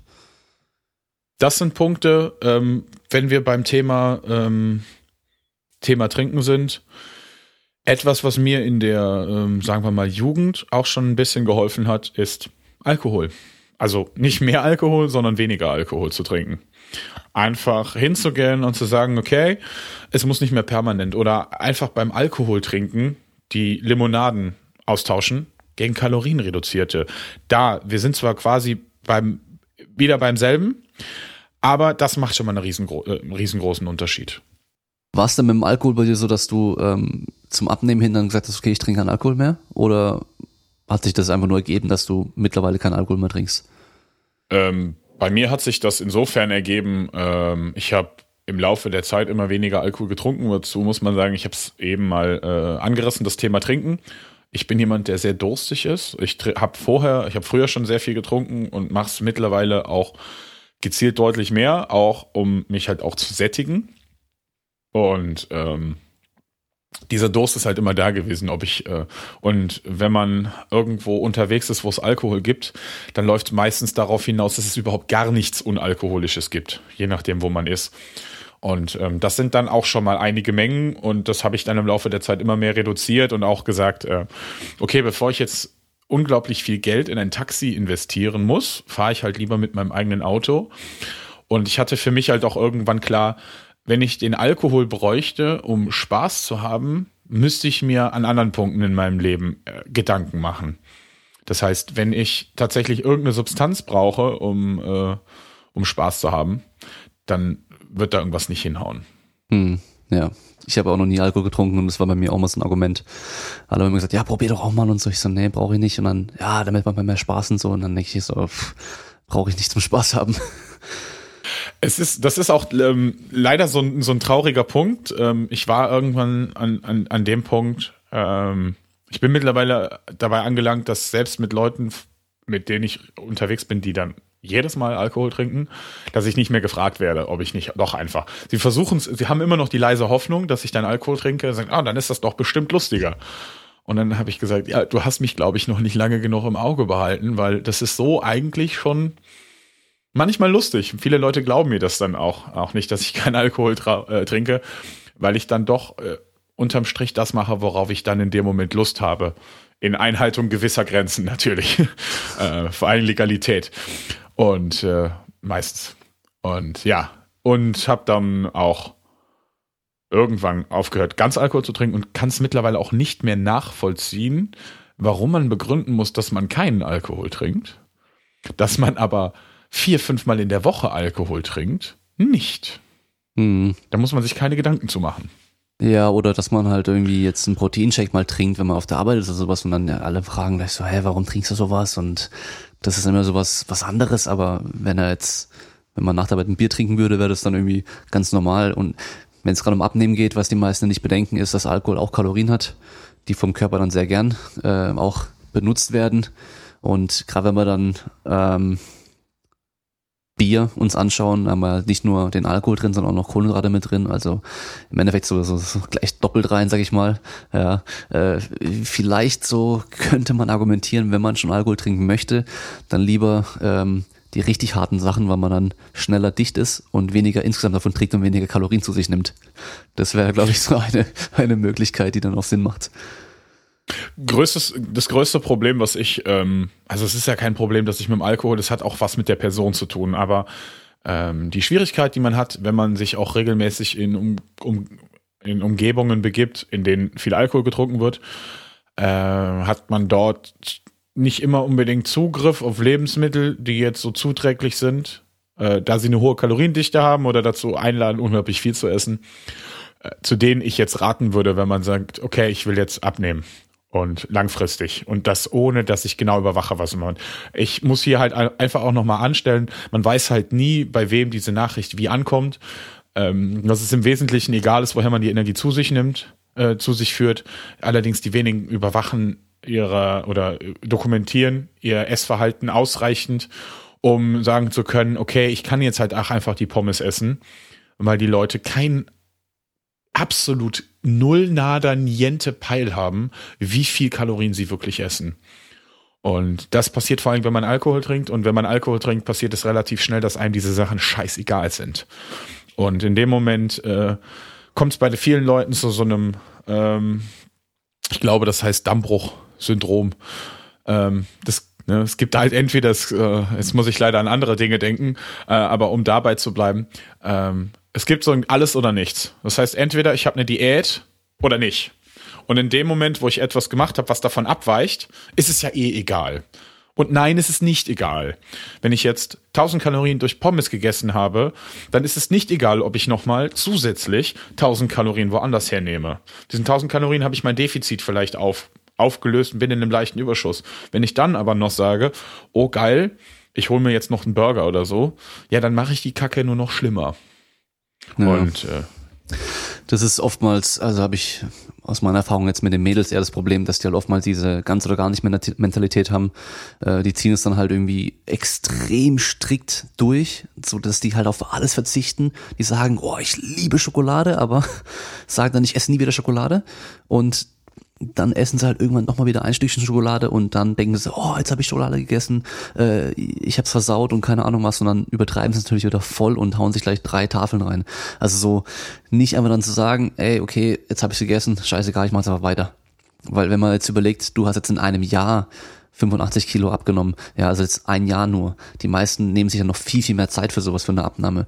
Und was macht das in einem Jahr, wenn du, was macht das aus, wenn man da hier und da mal irgendwie einen Keks oder ein Stück Schokolade oder sonst irgendwas isst? Das sind summiert dann vielleicht 10.000 Kalorien, ja, über das Jahr verteilt, wenn man da wirklich so drauf achtet. Die machen nichts aus. Ja, dann macht man halt eine Woche länger Diät. Fertig. Dann hat man es wieder drin. Also so, so einfach ist es teilweise dann schon. Genau, und das ist halt einfach, ähm, das, das bringt mich zu etwas, was ich, glaube ich, ohne das Thema vergessen hätte, ähm, einfach anzubringen, was einem vielleicht auch ein Stück weit hilft. Ähm, es liegt nicht einfach daran, ähm, dass verarbeitete Lebensmittel per se schlecht sind, allerdings haben sie halt einen großen Haken. Das sind äh, auf relativ wenig Gewicht, relativ viele Kalorien zum einen. Das heißt, äh, wenn man nur diese Kleinigkeit mehr zu sich nimmt, hat man natürlich entsprechend ähm, mehr Kalorien zu sich genommen. Punkt eins. Punkt zwei, äh, wem das, wen das im Detail interessiert, es gibt auf diversen Blogs, äh, gegebenenfalls kann ich nochmal schauen, dass ich die Links raussuche, dass man das linken kann. Ähm, und auch in einem Buch von einem amerikanischen, ich glaube, er ist Biologe und Obesity Researcher, schimpft sich das äh, Stefan Guigine, ich weiß nicht, wie man ihn genau äh, ausspricht, der sich ähm, viel mit dem äh, mit der Auswirkungen von von Essen auf Essen unterhalten, äh, also ähm, befasst hat und darüber auch ein wahnsinnig gutes Buch geschrieben hat, The Hungry Brain. Ich kann es hier leider nur wärmstens empfehlen. Äh, grandioses Werk, der einfach auch nochmal erklärt in diesem Buch, warum es uns so schwer fällt oder so leicht fällt, ähm, bei stark verarbeiteten Lebensmitteln einfach nicht mehr die Grenzen zu sehen. Es ist uns dann irgendwann egal. Vor allen Dingen je nachdem, in welchem Setting wir das machen. Ähm, und ähm, daher sollte man da ein bisschen gucken. Das heißt nicht, dass man vor diesen Sachen Angst haben sollte. Man soll halt einfach nur einen vernünftigen Umgang mit ihnen entwickeln. Ähm, das hilft da. Ein mögliche, eine mögliche Richtung, die das nehmen kann, ist grob zu schauen, dass man ja, sagen wir mal, als Einstieg vielleicht so ungefähr 10% von dem, was man in der Woche ungefähr isst, in verarbeitete Lebensmittel irgendwie zu stecken. Es gibt alle möglichen Rechner, ähm, da kann man sich ausrechnen, was irgendwie 10% sind. Ich würde einfach eher mit einer Faustformel anfangen.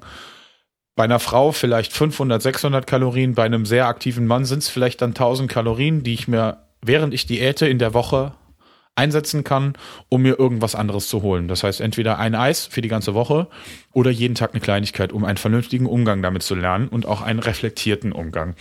Und bei den Sachen, die ich hier beschreibe, beschreibe ich gerade Dinge, die noch weit vor dem Punkt sind, genau zu dokumentieren, was man macht. Es sind einfach nur Dinge, die man sich angewöhnen kann, selbst wenn man noch nicht anfängt, ähm, irgendwie seine Kalorien zu zählen oder sonst was, sondern einfach Gewohnheiten, die man umstellen kann, damit man sein Leben irgendwo in den Griff kriegt. Weil die Realität ist nicht, sein Leben lang zu tracken. Das ist nicht Ziel der Sache. Das ist unrealistisch, das schaffen die meisten Leute nicht. Und das ist ein zu hoher Anspruch.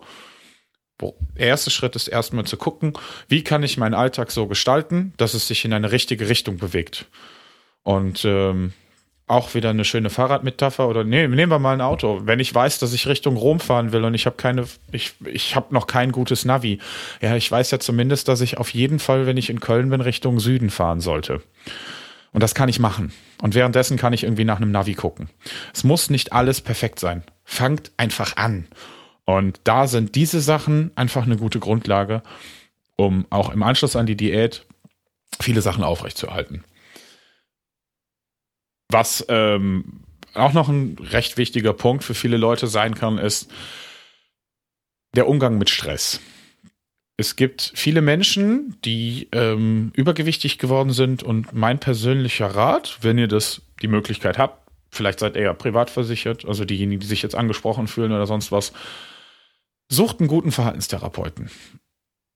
Es wird eine ähm, Übergewichtigkeit, klar, ist halt ein ganz komplexes Ding, aber jede Form von Übergewicht, die in, ein, in eine massive Richtung gegangen ist, hat Züge, die ähm, dermaßen gravierend sind auf der Verhaltensebene, dass sie doch lohnenswert sind, verhaltenstherapeutisch anzugehen.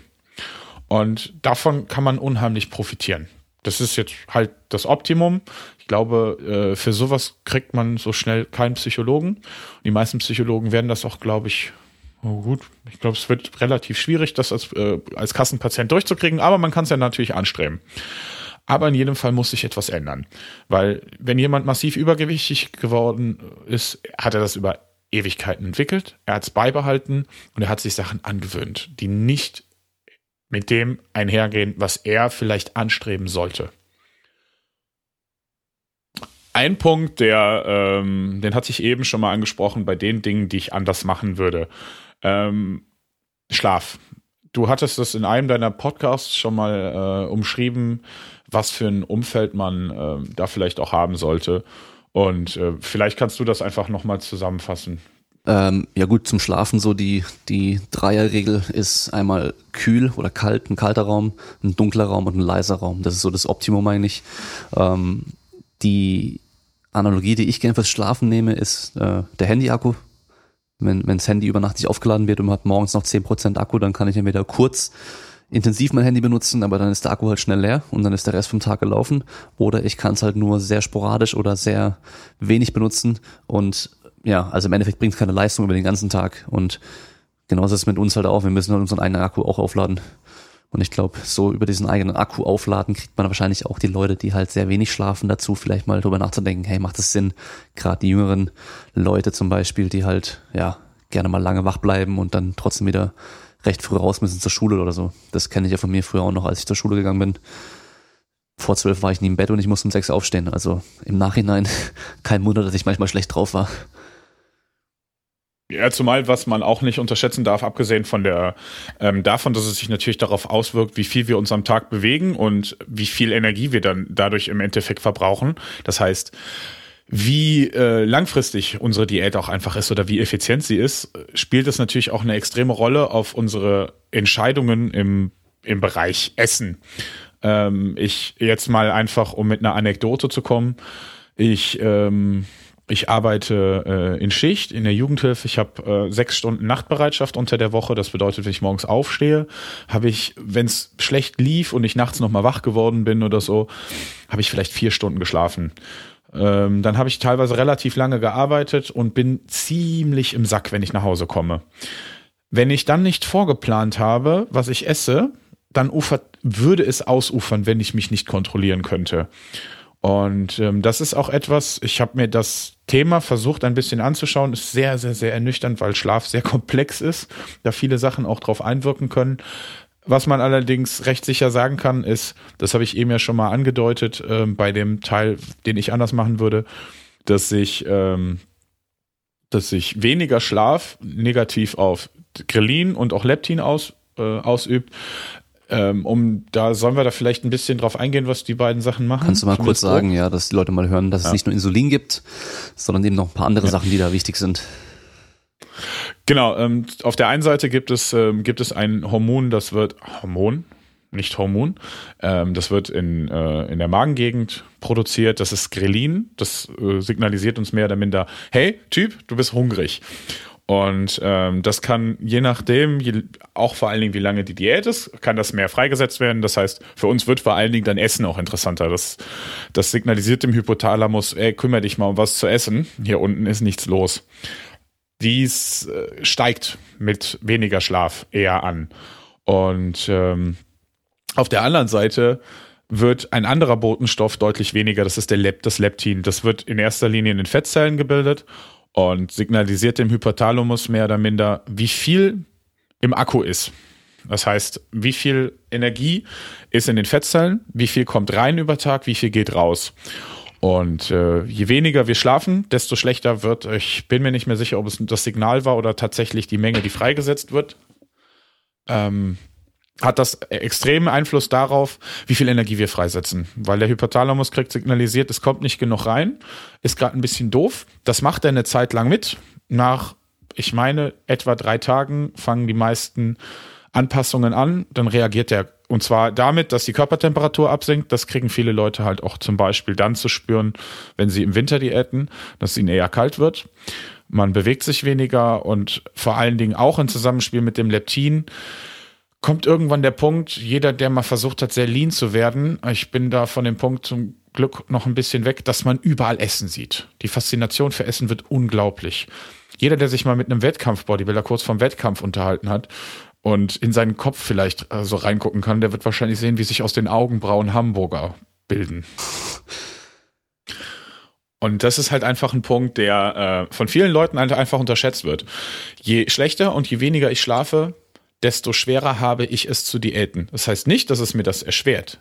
Aber es kann sich enorm auf den Energieverbrauch auswirken, einfach durch die Alltagsaktivität, die weniger wird, durch die Performance, die weniger wird und vor allen Dingen macht es uns schwer, macht es, es uns schwerer zu diäten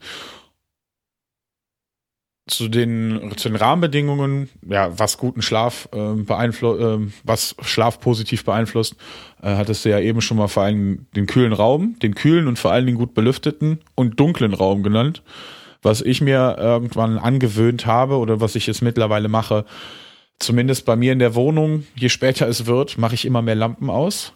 Ich habe ähm, noch eine Straßenlaterne, die scheint bei mir rein. Das ist ab einer bestimmten Uhrzeit das Einzige, was ich habe an Lichtquelle und ähm, laufe dann eigentlich durch die dunkle Wohnung. Ich habe auch ein, es gibt auch Filter für die, äh, für Handys und für Laptops, die ab einer bestimmten Uhrzeit die, äh, die blauen Lichtsequenzen rausfiltern, die dafür sorgen, dass das, dass mehr äh, Melatonin freigesetzt wird, was man sich auch exogen zuführen kann. Ähm, aber das hattest du ja, glaube ich, auch schon mal in einem, mhm. in einem Podcast drin. Ähm, da kann man das Ganze dann sich nochmal ein bisschen äh, einfach im Detail anschauen und nur davon profitieren. Es erleichtert einem die Diät enorm. Mhm. Ja, also könnt ihr euch so vorstellen, wenn er hungrig einkaufen geht, dann wollte man jeden Scheiß kaufen. Und genauso ist es halt dann aber nur über die ganze Diät gesehen. Genau, und das macht einem das Leben unheimlich schwer. Und ähm, da sind wir halt auch schon beim nächsten Punkt. Stress. Ähm, Stress sorgt dafür, dass wir äh, dazu neigen, eher langfristige Entscheidungen nicht so intelligent zu treffen. Das es wird zum Teil das, ähm, das, was quasi zeitlich näher liegt, und zwar in der Regel dieses Bedürfnis, zum Beispiel man, in manchen Fällen vielleicht gerade keinen Sport zu machen oder hey, da liegen jetzt Süßigkeiten, mal gucken, wie lange die da noch liegen, ähm, wird dann ein bisschen, ähm, spielt dann eine etwas größere Rolle im, im, im im Hirn. Ich, es, wird, es ist auch eines der Sachen, die angerissen wird in dem äh, Buch The Hungry Brain. Wie gesagt, ich kann es nicht oft genug äh, bewerben. Es ist ein un unglaublich tolles Werk. Ähm, auch in diversen Podcasts ähm, kommt der gute Mann vor und das ist nur zu empfehlen. Ähm, und äh, dass wir halt auch an, an gewissen Punkten des Tages irgendwann auch entscheidungsmüde sind und es uns dann schwieriger fällt, die richtigen Entscheidungen zu treffen, je müder wir werden. Und ähm, da spielt Stress eine ganz große Rolle. Und äh, auch das hattest du mal in einem deiner Podcasts erwähnt, ähm, dass die größte, dass eine unglaublich große Rolle im Thema Stress äh, die Betrachtung des Stressors einfach angeht. Und da sind wir beim Thema Framing. Mhm. Das heißt, wie betrachte ich die Sachen? Und sich eventuell auch einfach nicht stressen zu lassen, da ein bisschen entspannter zu werden und äh, vielleicht auch einfach eher die Dinge zu beobachten, die man steuern kann. Und ähm, eines der wichtigsten Punkte im Alltag ist da vielleicht auch, denke ich, Selbstwirksamkeit. Dass man sich nicht hinsetzt und sagt, okay, ich bin machtlos. In dem Moment, wo man das macht, ähm, wird daraus eine unglaublich stressige Situation und die kann sich wieder negativ auf alles einfl auf alles auswirken. Mindestens schon mal die Laune, teilweise aber auch das Essverhalten bei vor allen Dingen bei Menschen, die dazu neigen, emotional zu essen. Hm. Wer zu Stress sich da mal ein bisschen mehr informieren möchte, dem kann ich empfehlen, einfach mal auf Wikipedia sich das ähm, das Stressmodell Lazarus. von Lazarus genauer anzuschauen. Ähm, da gibt es so ein Drei-Schritt-Modell, äh, wo eigentlich, wo es darum geht, wie wird ein Stressor überhaupt zum negativen Stressor? Weil theoretisch, wenn wir jetzt zum Beispiel einen Wettkampf vor uns haben, ist es ja an sich auch Stress, aber für uns positiver Stress, der zu mehr Leistung führt in der Regel. Ähm, der wird eher erst zum negativen Stress oder zu einem negativen Stressor, wenn wir nicht genug Ressourcen haben, um damit umzugehen. Ja, und ähm, Nochmal zum Thema Stress und äh, Entscheidung, was du schon angesprochen hast, dass wir entscheidungsmüde werden irgendwann. Da helfen natürlich die Gewohnheiten und die Automatismen, dass wir gar nicht mehr entscheiden müssen. Ja, oder dass man sich zum Beispiel im Voraus von der Woche halt schon plant, was man wann isst und eben nicht die Tiefkühlpizza in der Tiefkühltruhe hat, sondern halt schon sein vorgekochtes Essen im Kühlschrank, was man nur noch aufwärmen muss. Da muss man nicht mehr groß entscheiden, so, oh, was koche ich denn jetzt, was esse ich denn jetzt, sondern es ist schon da und wir haben gar keine andere Wahl. Ja, also extra nochmal einkaufen zu gehen und was Schlechtes zu kaufen, ist dann schon viel zu viel Aufwand, den man dann auch erst gar nicht machen wird. Ähm, was da auch noch mit reinspielt ähm, zur Selbstregulation sind die exekutiven Funktionen. Das ist für mich ein Thema, ähm, wo ich gerade ja dabei bin, mich noch mehr zu vertiefen. Ähm, da gehören viele Komponenten mit rein, aber im Endeffekt ähm, geht es da um Selbstregulation. Ähm, das Gute ist, wir wissen, dass zum Beispiel Sachen, die uns kognitiv belasten oder herausfordern, die verbessern die. Körperliche Belastung, vor allem auch äh, aerobe Belastung, also im Endeffekt schwitzen. Je mehr wir beim Sport schwitzen, desto mehr werden auch diese ex exekutiven Funktionen verbessert dadurch. Ja. Ähm, ein interessanter Zusammenhang für mich bei den ex exekutiven Funktionen ist zum Beispiel, dass die exekutiven Funktionen äh, viel größeren Zusammenhang mit der akademischen Leistung zum Beispiel haben als der IQ oder das sozioökonomische Umfeld zum Beispiel. Ja. Und ähm, wir wissen ja mittlerweile auch, dass sportliche Kinder in der Regel besser sind im Schnitt in der Schule ja, und oder dass Sport sich positiv auf das Hirn und so weiter auswirkt. Und da ist es aber so, dass dann der Sport nicht eine direkte Auswirkung auf die Hirnleistung hat, sondern der Sport verbessert die Ex exekutiven Funktionen und die sind der Mediator dafür dann, dass der Sport sich auch aufs Hirn auswirkt. Ja, also da auch wieder wichtig, Sport zu machen. Nicht einfach nur abnehmen durch weniger Essen, sondern macht auch Sport, weil dadurch werdet ihr auch in solchen Geschichten besser und könnt dann besser mit diesen Entscheidungen später auch umgehen oder mit dem Stress auch umgehen. Ja, also nur nochmal so als kleiner Exkurs, sag ich mal, in die, in diese andere Richtung hier. Ähm, und zum Thema Gewohnheiten habe ich schon mal im Podcast, glaube ich, erwähnt oder in einem anderen, wo ich zu Gast war, ich weiß schon gar nicht mehr, das Buch The Power of Habit. Ich weiß nicht, ob du das kennst, von Charles Duhigg. Ähm, da kann man sich einfach mal auch The Power of Habit ähm, Flowchart zum Beispiel mal bei Google eingeben, äh, mal sich die Bilder anschauen. Das Buch ist total geil, wird wahrscheinlich so in die Richtung von ähm, The Hungry Brain auch gehen. Ähm, da geht es aber ganz gezielt um Gewohnheiten und wie wir Gewohnheiten auch ändern können, weil das ist ja das Schwerste überhaupt so für uns. Ja, also wir haben da in der Regel so einen Trigger, eine Belohnung und wenn das öfters passiert, dann wird es zu dieser Gewohnheit. Und da ist jetzt halt erstmal die Frage, woran arbeiten wir? Arbeiten wir an diesem Trigger? Klar, wenn wir den komplett beseitigen können, dann startet dieses, äh, dieser Prozess erst gar nicht. Ja, aber oftmals können wir den ja gar nicht ähm, beseitigen. Zum Beispiel die, die riesen Plakatwerbung von McDonald's mit einem geilen Burger auf dem Bild, der viel geiler aussieht als in echt und auch schmackhafter aussieht, als er in echt ist, die sehe ich trotzdem noch. Ja, und ähm, vom Lieferservice kriege ich immer noch äh, einmal oder dreimal pro Woche dann irgendwie Werbung in den Briefkasten geworfen. Also das kann ich in der Regel nicht beseitigen, aber diese Belohnung, die auf diesen Trigger danach folgt, die kann ich verändern. Wenn ich das oft genug mache, kann ich dadurch diese Ver dieses Verhalten, was ich an den Tag lege und die Gewohnheit einfach auch ändern. Ja, und der geht im Buch ziemlich in die Tiefe rein, auch mit Beispielen, wie das dann gut funktionieren kann. Und das ist für mich so ein Punkt, der gerade wenn es um Abnehmen und äh, Ernährungsumstellung geht, äh, ultra wichtig ist. Also das Verhalten und die Gewohnheiten sind wahrscheinlich das Wichtigste überhaupt.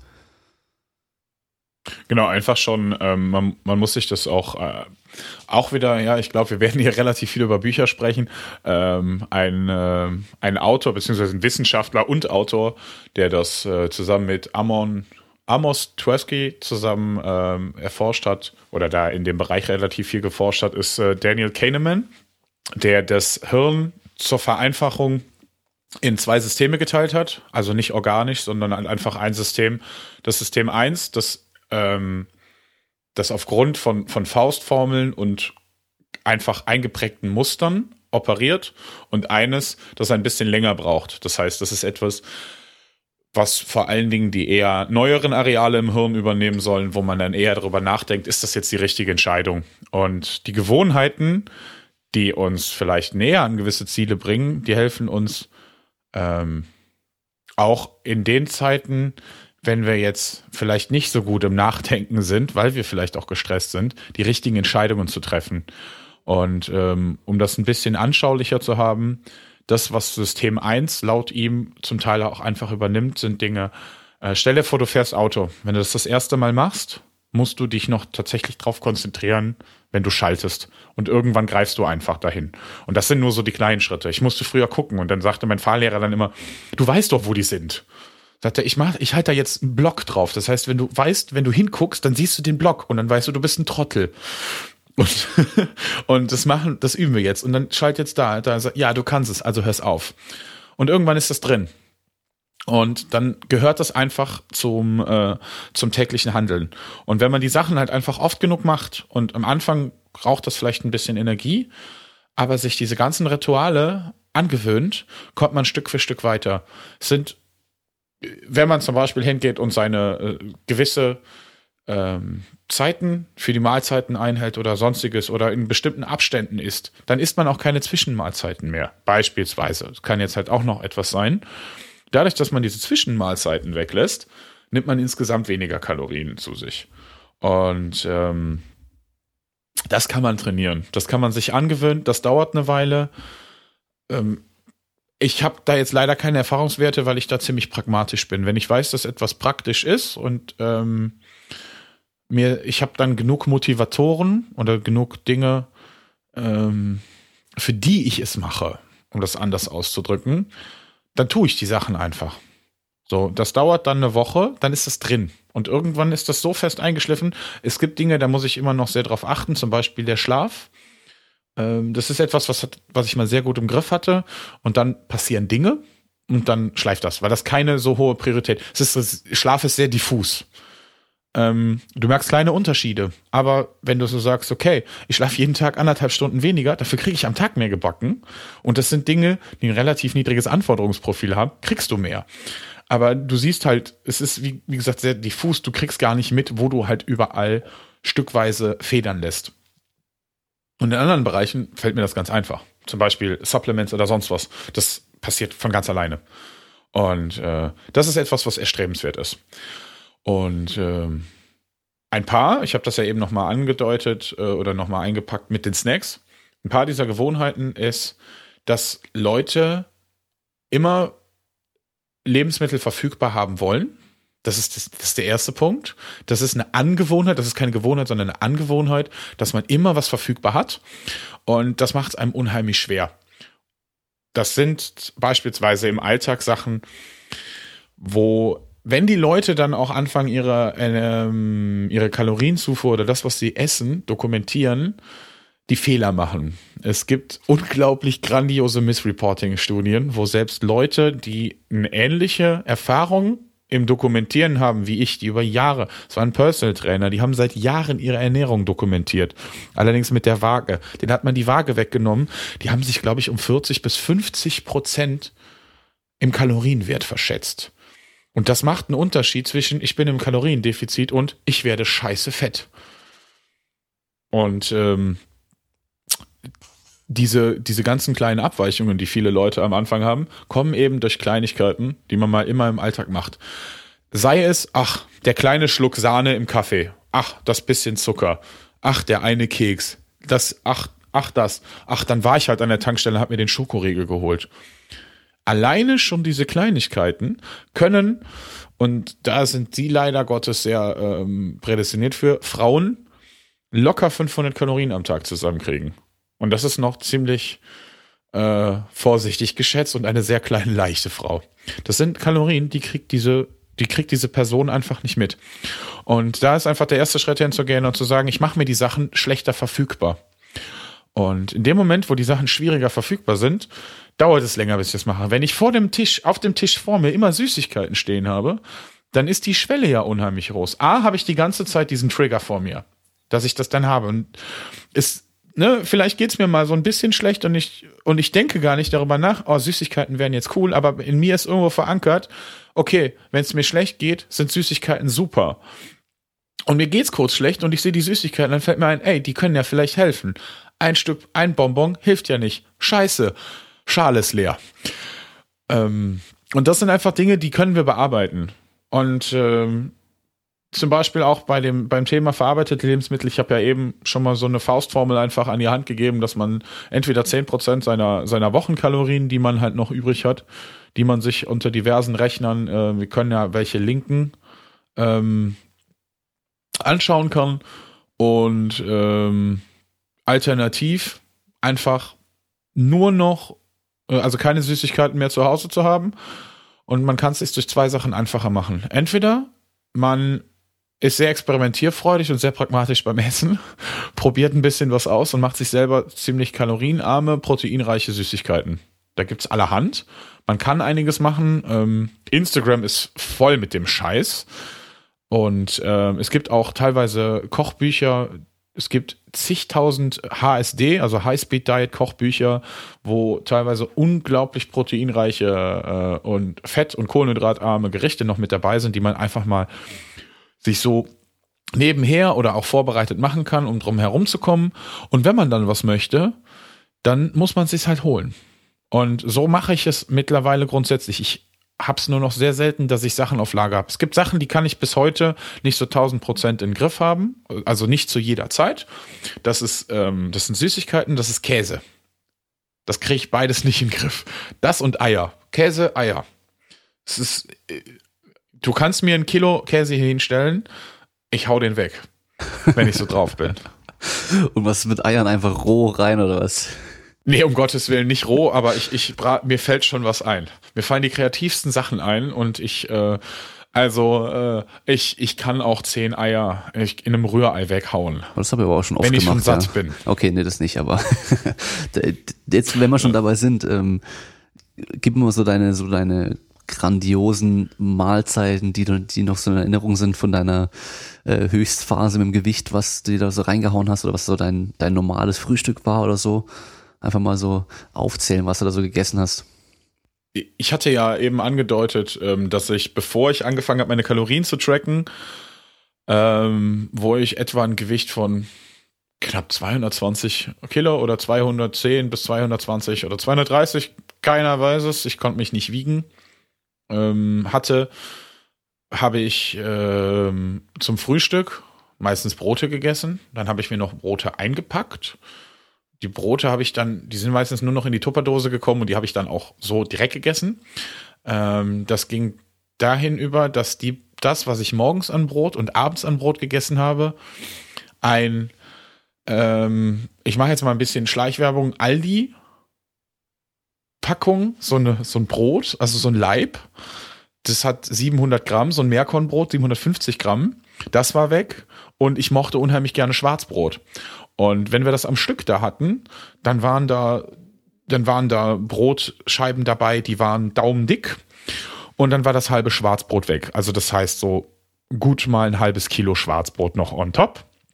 Das Ganze habe ich allerdings ja nicht nur so gegessen, äh, sondern auch mal Minimum eine Packung Käse.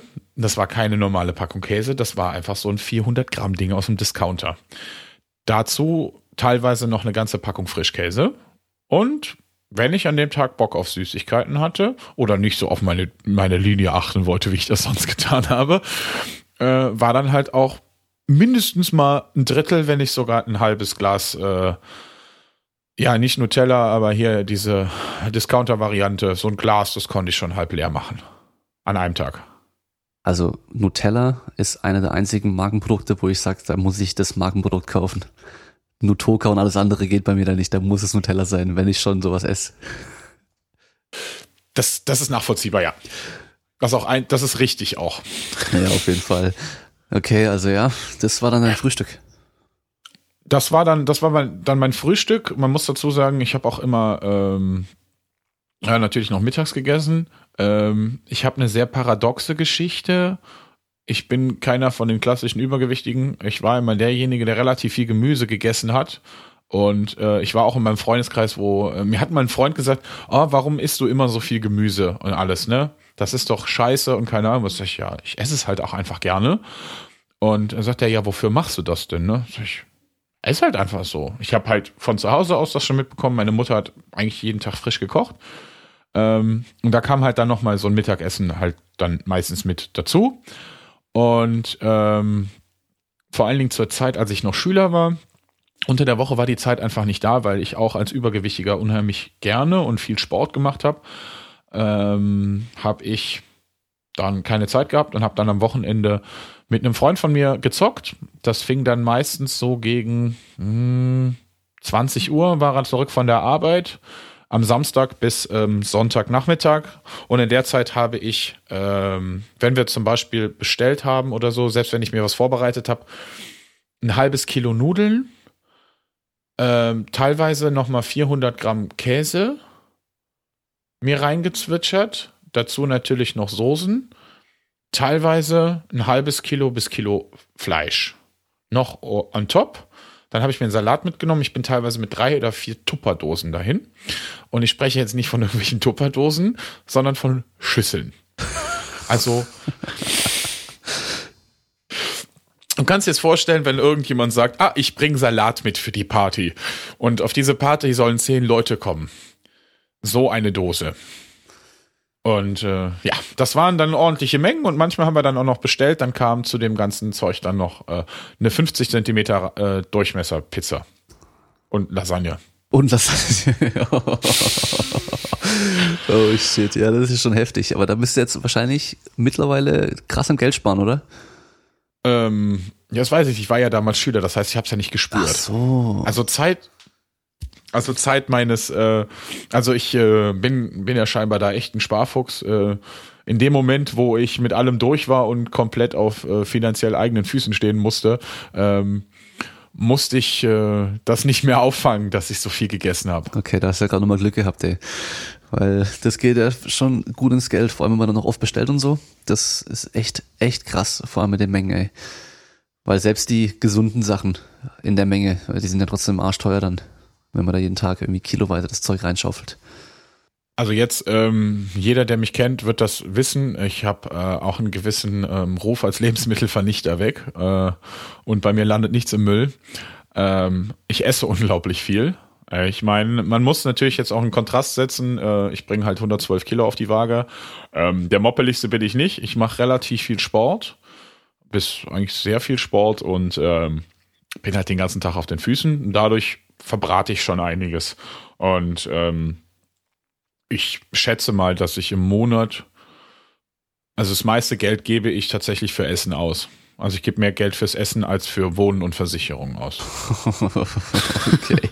Ja, ich weiß nicht, äh, wie die Mietpreise bei euch sind, aber bei uns in Stuttgart ist schon heftig. Also so viel kann ich nicht essen.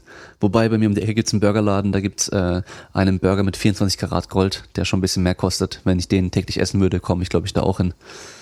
Mit essbarem Gold, ja. Ja, vermutlich schon. Nee, es ist, äh, die Wohnungen hier sind relativ günstig, aber ähm, ich bin etwa, ich habe es mal überschlagen, weil ich etwa weiß, was ich am Tag esse. Also ich esse am Tag für 10 bis 18 Euro. Okay. Gut, andere gehen einmal zu McDonalds, zahlen da auch so ja. viel. Also von daher, das ist ja schon vollkommen okay.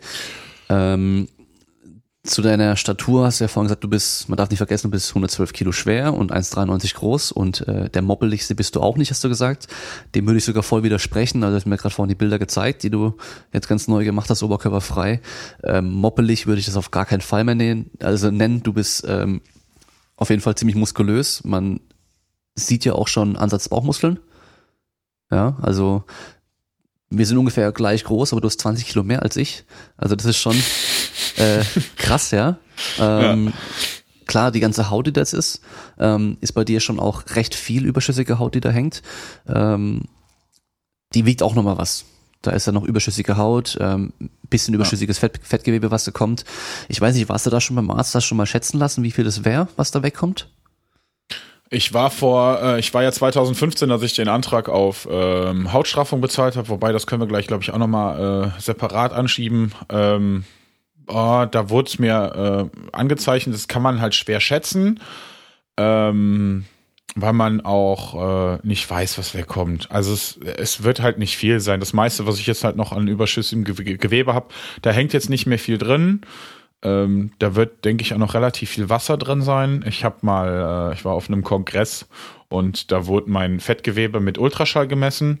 Das sollte erst so ein Hiwi machen. Wir haben uns mit einem der äh, leitenden Wissenschaftler ähm, da unterhalten und der hat mich dann an so ein Hiwi ver, ähm, verwiesen und dann sagte er, ah, der würde gerne halt bei, mal, mal bei mir äh, eine Messung sehen und ähm, abgesehen von dem Mann, der die, äh, der da mit dran forscht und der auch bei der Software erheblich mit äh, mitgewirkt hat, hat das keiner gebacken gekriegt, meine Fettzellen, also mein Fettgewebe darzustellen, weil das äh, so voll mit Wasser war.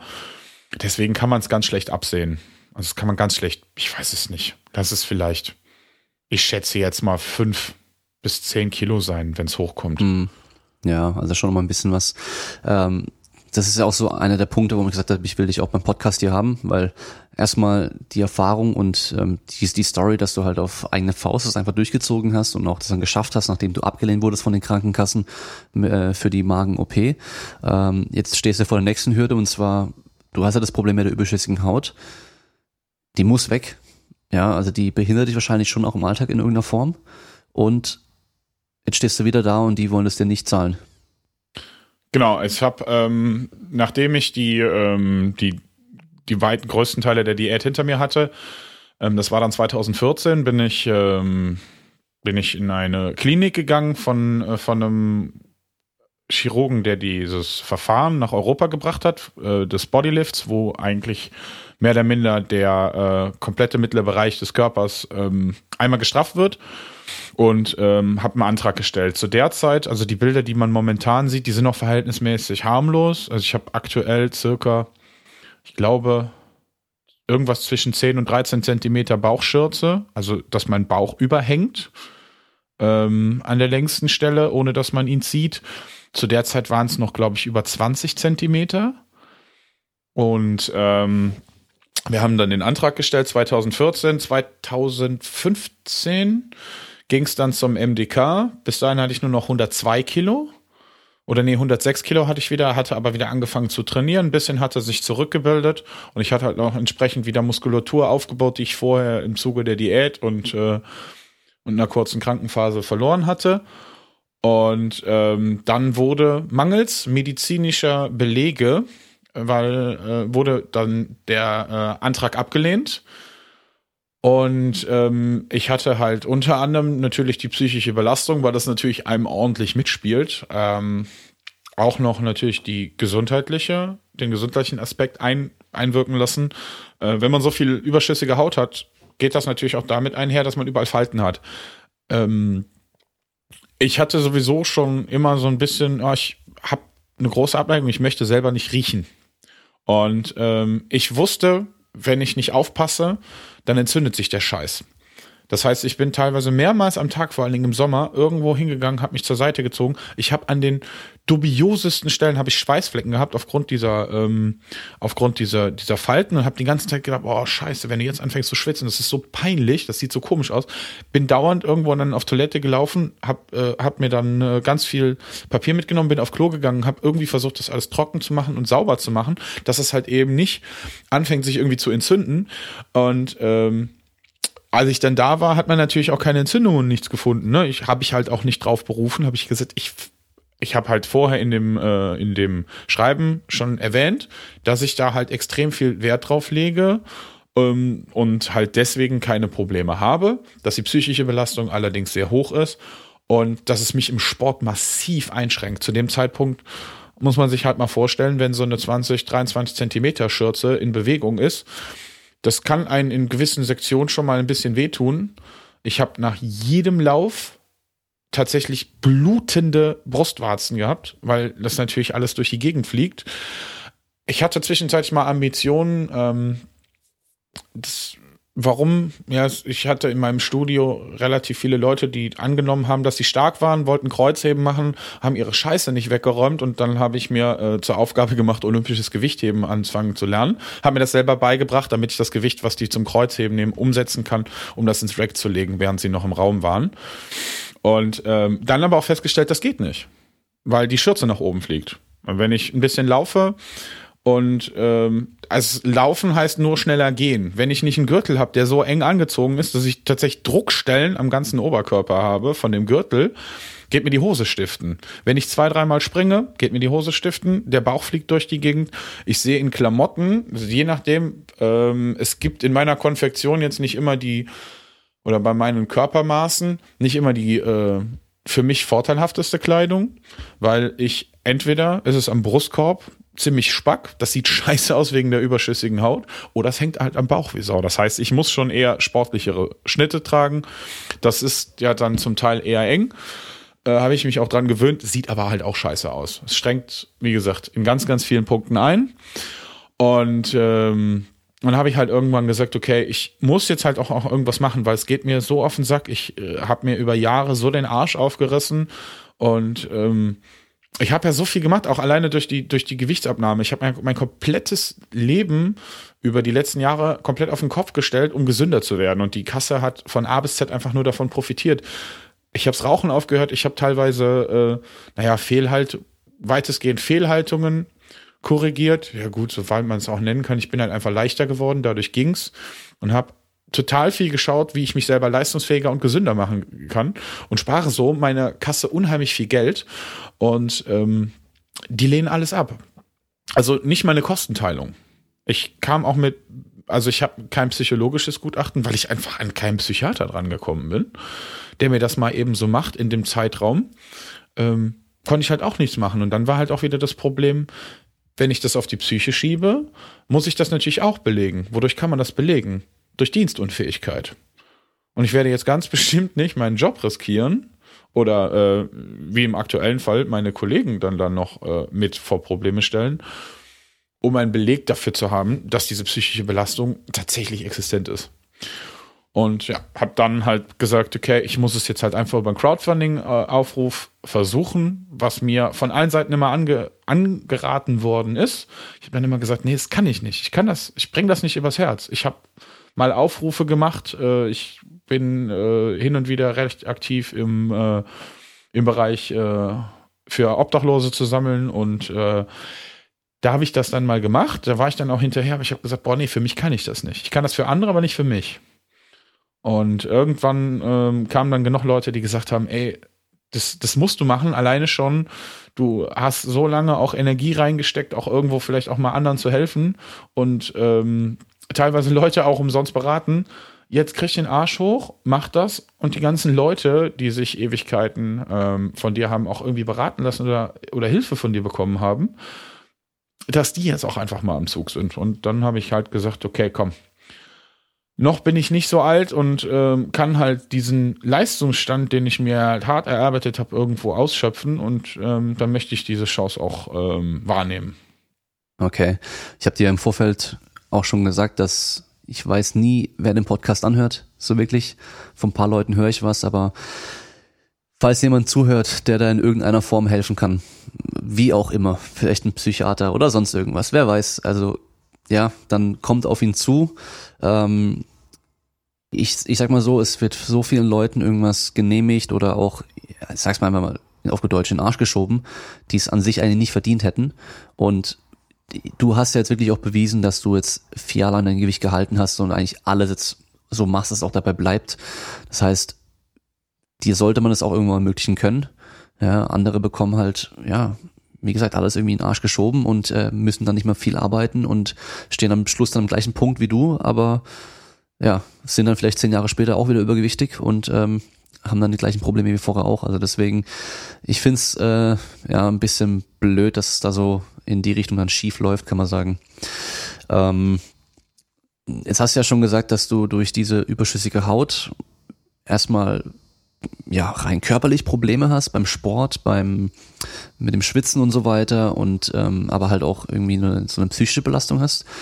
Wie war denn das, als du so extrem übergewichtig warst? Weil ich denke, viele oder die meisten, die schämen sich ja doch, auch wenn sie es dann vorher eigentlich immer so gern sagen, so ja, ich bin, äh, ich bin dick und stolz drauf oder ich, ich bin dick und glücklich. Man kann auch glücklich sein, wenn man dick ist und keine Ahnung was. Ähm, ich glaube, das ist einfach nur viel Fassade und die, die wollen sich das mal gut reden.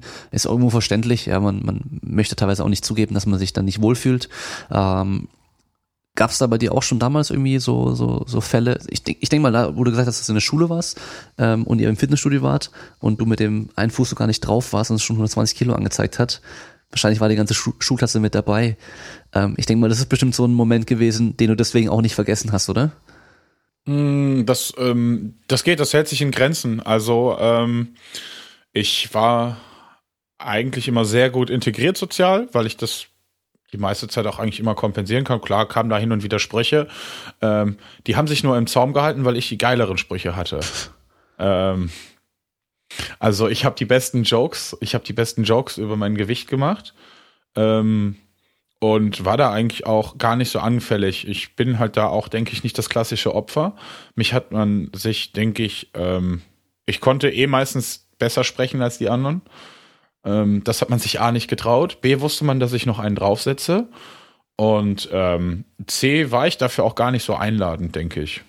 Und ähm, dann hat mich das halt auch nicht genug tangiert. Also zumindest so in, also klar, zwischenmenschliche Aktion, äh, Interaktion was einem vielleicht eher noch mal so ein bisschen mitspielt, was man damals vielleicht auch nicht so ganz mitbekommen hat, ist, dass man halt schon irgendwo eingeschränkt ist. Es ist nervig, man kriegt die Sachen nicht. Also Klamotten zum Beispiel, ne, man hat da extreme Probleme, man ist in vielen Sachen eingeschränkt. Ich habe das ja selbst heute noch, weil ich so groß bin. Ähm, ich war vor einigen Wochen mit meiner Nichte klettern und eigentlich dürfte ich die Seilbahn nicht benutzen weil ich zu schwer bin. Und äh, ich bin halt jetzt mittlerweile ja, wie gesagt, halt wahrlich kein Moppelchen mehr. Und damals war es halt noch umso krasser. Ich hätte ja nie, ich konnte ja nichts machen. Und ähm, das sind halt Dinge, die habe ich so nie gespürt, äh, weshalb ich nie so richtig diese, abgesehen davon, dass man natürlich irgendwann so sagt, ähm, okay, ich bin mit mir selber auch nicht so ganz okay darüber, weil man das selber sich auch einfach anders vorstellt, weil man sich auch, wenn man so viel Sport gemacht hat wie ich, ich war immer für die Leute der, der Typ, der so wahnsinnig viel Sport macht. Ich war zwar unglaublich schwer, also ich finde es immer noch schade, dass ich keine von meinen alten Jacken mehr habe, ähm, weil das würde mir erhebliche Kosten und äh, ein bisschen Transport äh, sparen, wenn ich auf Festivals fahre, weil ich da nur zwei Stöcke reinmache und ein Zelt hab. Ähm, aber ähm, ich war im Groben und Ganzen sehr aktiv und habe auch alles gemacht. Ich bin auf Festivals gefahren. Ich war 2012 und 2013 einmal mit weit über 200 Kilo und einmal mit fast 200 Kilo auf Festivals unterwegs. Zwar extrem eingeschränkt. 2013, das ist eine der Lieblingsanekdoten von einem meiner Freunde. Ähm, da saß ich, äh, und es hat nicht geregnet zu der Zeit. Es war ein äh, Jahrrock am Ring mit relativ gutem Wetter. Es war sehr heiß. Saß ich mit meinem Drumhocker draußen und bin irgendwann mit dem Drumhocker im Boden versunken. okay. Das, oh Mann. das ist eine Rasenfläche, die ist eigentlich dafür vorgesehen, dass da Autos stehen. Ja, aber selbst als du Jugendlicher warst und dann die Mädels interessant wurden und so, selbst da hast du dann irgendwie nicht so wirklich ein Problem damit gehabt? Ein Problem hatte ich damit, sonst hätte ich nicht permanent versucht abzunehmen. Ähm, aber es war jetzt nicht so, dass mich das extrem irgendwie so belastet hat. Es war halt dann wirklich so an dem Punkt, dass ich für mich dann auch oft gesagt habe, ähm, ich kann mich vielleicht auch einfach, ähm, ich kann so ganz auch nicht aus mir heraus, in ganz, in, in verschiedenen Bereichen, weil ich sage, ähm, ich muss mich dann noch vielleicht um mich selber kümmern. Und ähm, ich weiß gar nicht, wie ich das anders umschreiben soll. Ähm, hm, klar hatte ich schon das Interesse, aber ich bin nicht so aus mir herausgegangen, um irgendwo jemanden kennenzulernen oder irgendwas. Ich war immer derjenige, ich habe mich, ähm, ich glaube, das ist in der Regel sogar heute noch so, dass ich mich relativ gut mit Frauen ähm, verstehe. Ähm, aber das war halt nie so auf dieser, auf dieser sexuellen Ebene, sondern weil ich immer so ein bisschen gespürt habe, okay, irgendwas, irgendwas fehlt dir selber, du musst mit dir selber halt einfach erstmal parat kommen. Und du musst das erstmal in den Griff kriegen und vorher brauchst du dir da gar keine Gedanken zu, drum zu machen. Das hat sich hinten heraus ähm, dann sogar noch intensiviert, dass ich gesagt habe, bis ich mein Leben jetzt in allen ähm, in allen Bereichen komplett irgendwie, nein, nicht im Griff habe, sondern einfach sage, ich bin mit mir fertig, ich bin mit mir soweit ready. In allen Bereichen ähm, mache ich mir über Partnerschaften oder so gar keine Gedanken. Ja. Klar habe ich das zwischenzeitlich mal angestrebt. Ne? Ich hatte dann auch die eine oder andere Beziehung. Aber im Groben und Ganzen habe ich gesagt, okay, ich habe da noch einige Dinge mit mir selber auszumachen und fertig zu machen. Und dazu gehört eben halt auch dieser Gewichtsverlust. Und ähm, ja, das äh, sorgt halt auch für ähm, eine gewisse Entwicklung der, äh, sagen wir es mal so, der auf emotionaler Ebene, also im, im Bereich der emotionalen Reife, mhm. wo man sich halt auch ein bisschen mehr hinterfragt. Ja, das sieht man ja ziemlich oft, dass dann so jemand, der mit irgendwas ein Problem hat, sei es jetzt Übergewicht oder auf der Arbeit oder sonst irgendwas, und der einen Partner hat, dass die sich oftmals gegenseitig so verstärken. So dann, ähm, oh, kommt dann nach Hause, ah, mein Chef ist so ein Arsch, jetzt hat er schon wieder das und das gemacht und jetzt muss ich das und das wieder mehr arbeiten und so. Und dann, dann sagt die andere, ja, du bist so arm dran. Und es ist so, die unterstützen es eher so mit dem Essen dann genau das Gleiche. Dass, da, ja, der, dann trainiert er vielleicht nicht, sagt, ja, komm, ist doch nicht so schlimm und so, machen wir es dann morgen. So dass man sich eigentlich ähm, oftmals also den Partner sucht, der einen dann nicht eher weiterbringt, sondern eher unterstützt darin, ja, so zu sein, wie man eigentlich nicht sein sollte. Ja, und einfach so diese ähnlichen Gewohnheiten auch hat und so. Und da ist wahrscheinlich in deinem Fall gar nicht schlecht gewesen, dass du sagst, hey, ich mache erstmal mein Ding. Das heißt, ich habe erstmal auch keinen vermeintlich negativen, vielleicht auch Einfluss von anderen Personen, sondern ich mache einfach das, was für mich passt und für mich gut ist und wichtig ist ähm, und muss auch auf niemanden Rücksicht nehmen. Weil das ist auch immer so ein Punkt, den man oftmals hört, so, ja, aber ich muss doch kochen für, für den und den und, und die und die und die wollen aber so und sowas essen, die wollen jetzt nicht nur Gemüse und Fleisch essen oder so. Ähm, ja gut, dann koch, wenn es wirklich so ist, dann koch halt für die, aber koch für dich was anderes, wenn es halt echt nicht anders geht. Oder sag halt, hey, ich koch mein Zeug und ihr guckt selber, wo ihr bleibt. Klar, mit kleinen Kindern kannst du es nicht machen, aber da muss man einfach ein bisschen schauen, was man beeinflussen kann, sollte man halt beeinflussen. Und das sind halt auch einfach die Punkte, ähm, Du hast es ja eben mit dem, mit den, also es muss nicht mal unbedingt auf der Partnerebene, sondern drumherum. Einfach Dinge, die die Leute dabei Stück weit unterstützen, ein bisschen bessere Entscheidungen zu treffen oder langfristig andere Entscheidungen zu treffen, ist das Umfeld. Ähm, das wird in der Suchttherapie relativ viel gemacht oder dazu geraten, einfach das Umfeld zu wechseln. Und man muss nicht mit allen Leuten abbrechen, oder sonst was. Das ist, das wäre total, das wäre total Banane. Wenn die Leute sich aus anderen Gründen disqualifizieren, dann ist das halt auch einfach so. Aber ähm, sich einfach ein Umfeld an Leuten zu machen. Das heißt, du pickst dir die Leute raus, mit denen du anbandelst, die dich dabei entweder unterstützen oder mit denen du bestimmte Tätigkeiten ausübst. Und das war ähm, bei mir, ja gut, ein paar Leute vielleicht im Studio, wobei ich da auch ziemlich mit Scheuklappen durchgelaufen bin. Äh, man muss dazu sagen, ich finde das bis heute, ich gehe unheimlich gerne in mein altes Studio. Aus einem ganz einfachen Grund. Ich bin jetzt schlanker als die meisten und ich bin stärker als die meisten. Und alleine das ist schon immer relativ toll, weil ich bin da jahrelang reingelaufen. Ich war in diesem Studio immerhin ganze sieben Jahre oder siebeneinhalb Jahre und von äh, begonnen mit, dass sich Leute über mich lustig machen, außer die Leute, die komischerweise da in dem Studio was auf der Pfanne hatten. Ähm, bis hinten heraus, oh, der macht sich mit den schweren Gewichten, Klammer auf, 100 Kilo Kniebeuge zu der Zeit, Klammer zu, macht er sich kaputt. Und ähm, da komme ich bis heute unheimlich gerne wieder hin zurück, weil ich, ähm, weil ich weiß, dass ich den Leuten jetzt genau nochmal vor der Nase sitze und mir dann angucken kann, okay, du musst dir jetzt halt einfach angucken, dass derjenige, über den du dir damals das Maul zerrissen hast, dir jetzt einfach überlegen ist. Und ähm, da hatte ich jetzt, wie gesagt, nicht so dieses Umfeld, wo ich gesagt habe, da sind ein paar Leute. Es waren ein, zwei, drei, vier Leute, die waren ziemlich cool, mit dem habe ich mich unterhalten. Und ähm, da war man halt auch meistens dann so zur gleichen Zeit da. Und das hilft einem auch, sich so ein bisschen drauf zu fokussieren, weil die meisten anderen Leute in meinem Umfeld waren jetzt nicht die sonderlich sportlichsten.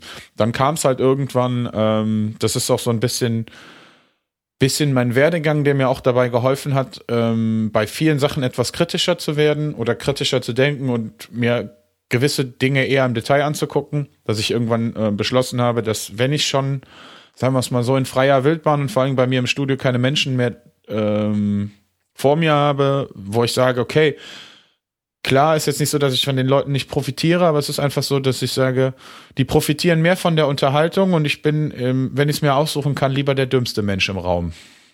Das heißt, ich muss jetzt irgendwie nach außen gehen, hab mir halt, äh, bin halt über Foren gegangen, hab mir dann auch Leute rausgepickt und geguckt, hey, da ist jemand, da sind ein paar Leute, die haben vielleicht ein bisschen was drauf. Und du guckst jetzt erstmal, was die so von sich geben. Und äh, hab mir dann da auch ähm, praktisch so ja, habe mich da auch in einen oder anderen ähm, Facebook-Gruppen so ein bisschen getummelt. Und dann hat man mehr und mehr, vor allen Dingen auf Social Media, es gibt viele Leute, die das halt auch einfach so beschreiben, so seinen eigenen Freundeskreis. Und das sind halt auch einfach alles Leute, die machen auch Sport. Und wenn man sich das geschafft hat, geschaffen hat, so ein Umfeld mit Leuten, die auch eher Sport machen, die gegebenenfalls gucken, dass sie möglichst lange leben und nicht einfach nur jeden Tag irgendwie drauf losleben, die vielleicht auch Ziele haben, fällt es einem selber leichter, bei den Zielen zu bleiben. Ja, das steckt an. Ist einfach so. Teilweise ist ja extrem motivierte Leute in deinem Umfeld und die motivieren dann dich auch, dein, dein Zeug zu machen. Das muss ja nicht mal jemand sein, der das Gleiche verfolgt wie du oder die gleichen Sachen macht wie du. Das kann ja sein, der hat einen ganz anderen Job, aber ist in diesem Job irgendwie so extrem motiviert und, und ist da voll dabei und will da was erreichen und einfach nur dieses, äh, das zu sehen und, ähm, ja, zu schauen, wie der das macht und sowas, kann dann für dich auch wieder eine Motivation sein, das in deinem Bereich zu machen. Ja, und in dem Fall ist auch Social Media total geil, Social Media kann total scheiße sein oder ist in vielen Sachen auch total scheiße, aber genau für sowas ist es richtig gut, weil man sich einfach so eine kleine Blase basteln kann, wo halt nur noch diese guten Sachen drin sind, also nichts irgendwie drin ist, was sich irgendwie runterzieht und demotiviert, sondern nur andere Leute, die das gleiche Ziel verfolgen wie du vielleicht, ja, und das gleiche auch machen und es auch durchziehen. Und dann immer wenn du mal reinschaust, siehst du, hey, der ist wieder am Trainieren, der hat jetzt wieder mal bei der Kniebeuge mehr Gewicht geschafft oder der postet wieder, dass er heute das und das gegessen hat oder keine Ahnung was. Das kann nur so eine kleine Erinnerung sein für dich so, ach stimmt, ich muss auch wieder aufs Essen gucken. Oder dann schreibt er was über Schlaf oder sonst irgendwas. Das ist einfach so eine Erinnerung, nochmal so da nochmal drüber nachzudenken. Ja, ähm, in dem Fall total geil und nutze ich auch so, sag ich mal. Ich versuche eigentlich schon auch meinen Social Media Konsum irgendwie ein bisschen zu reduzieren. Teilweise natürlich adert es auch so ein bisschen aus dass man sich ein blödes Meme nach dem anderen anschaut. Ja, ist aber halt hin und wieder auch mal witzig. Ähm, ist aber auch voll okay, denke ich. Aber sonst gucke ich schon, dass ich ähm, wenig unnötiges, dummes Zeug äh, mir anschaue, sondern halt eher Sachen, die mich dann irgendwo in irgendeiner Form auch weiterbringen.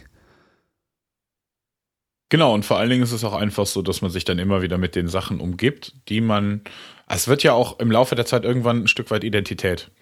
Und ähm, das ist halt einfach, denke ich, das, was bei mir irgendwann passiert ist.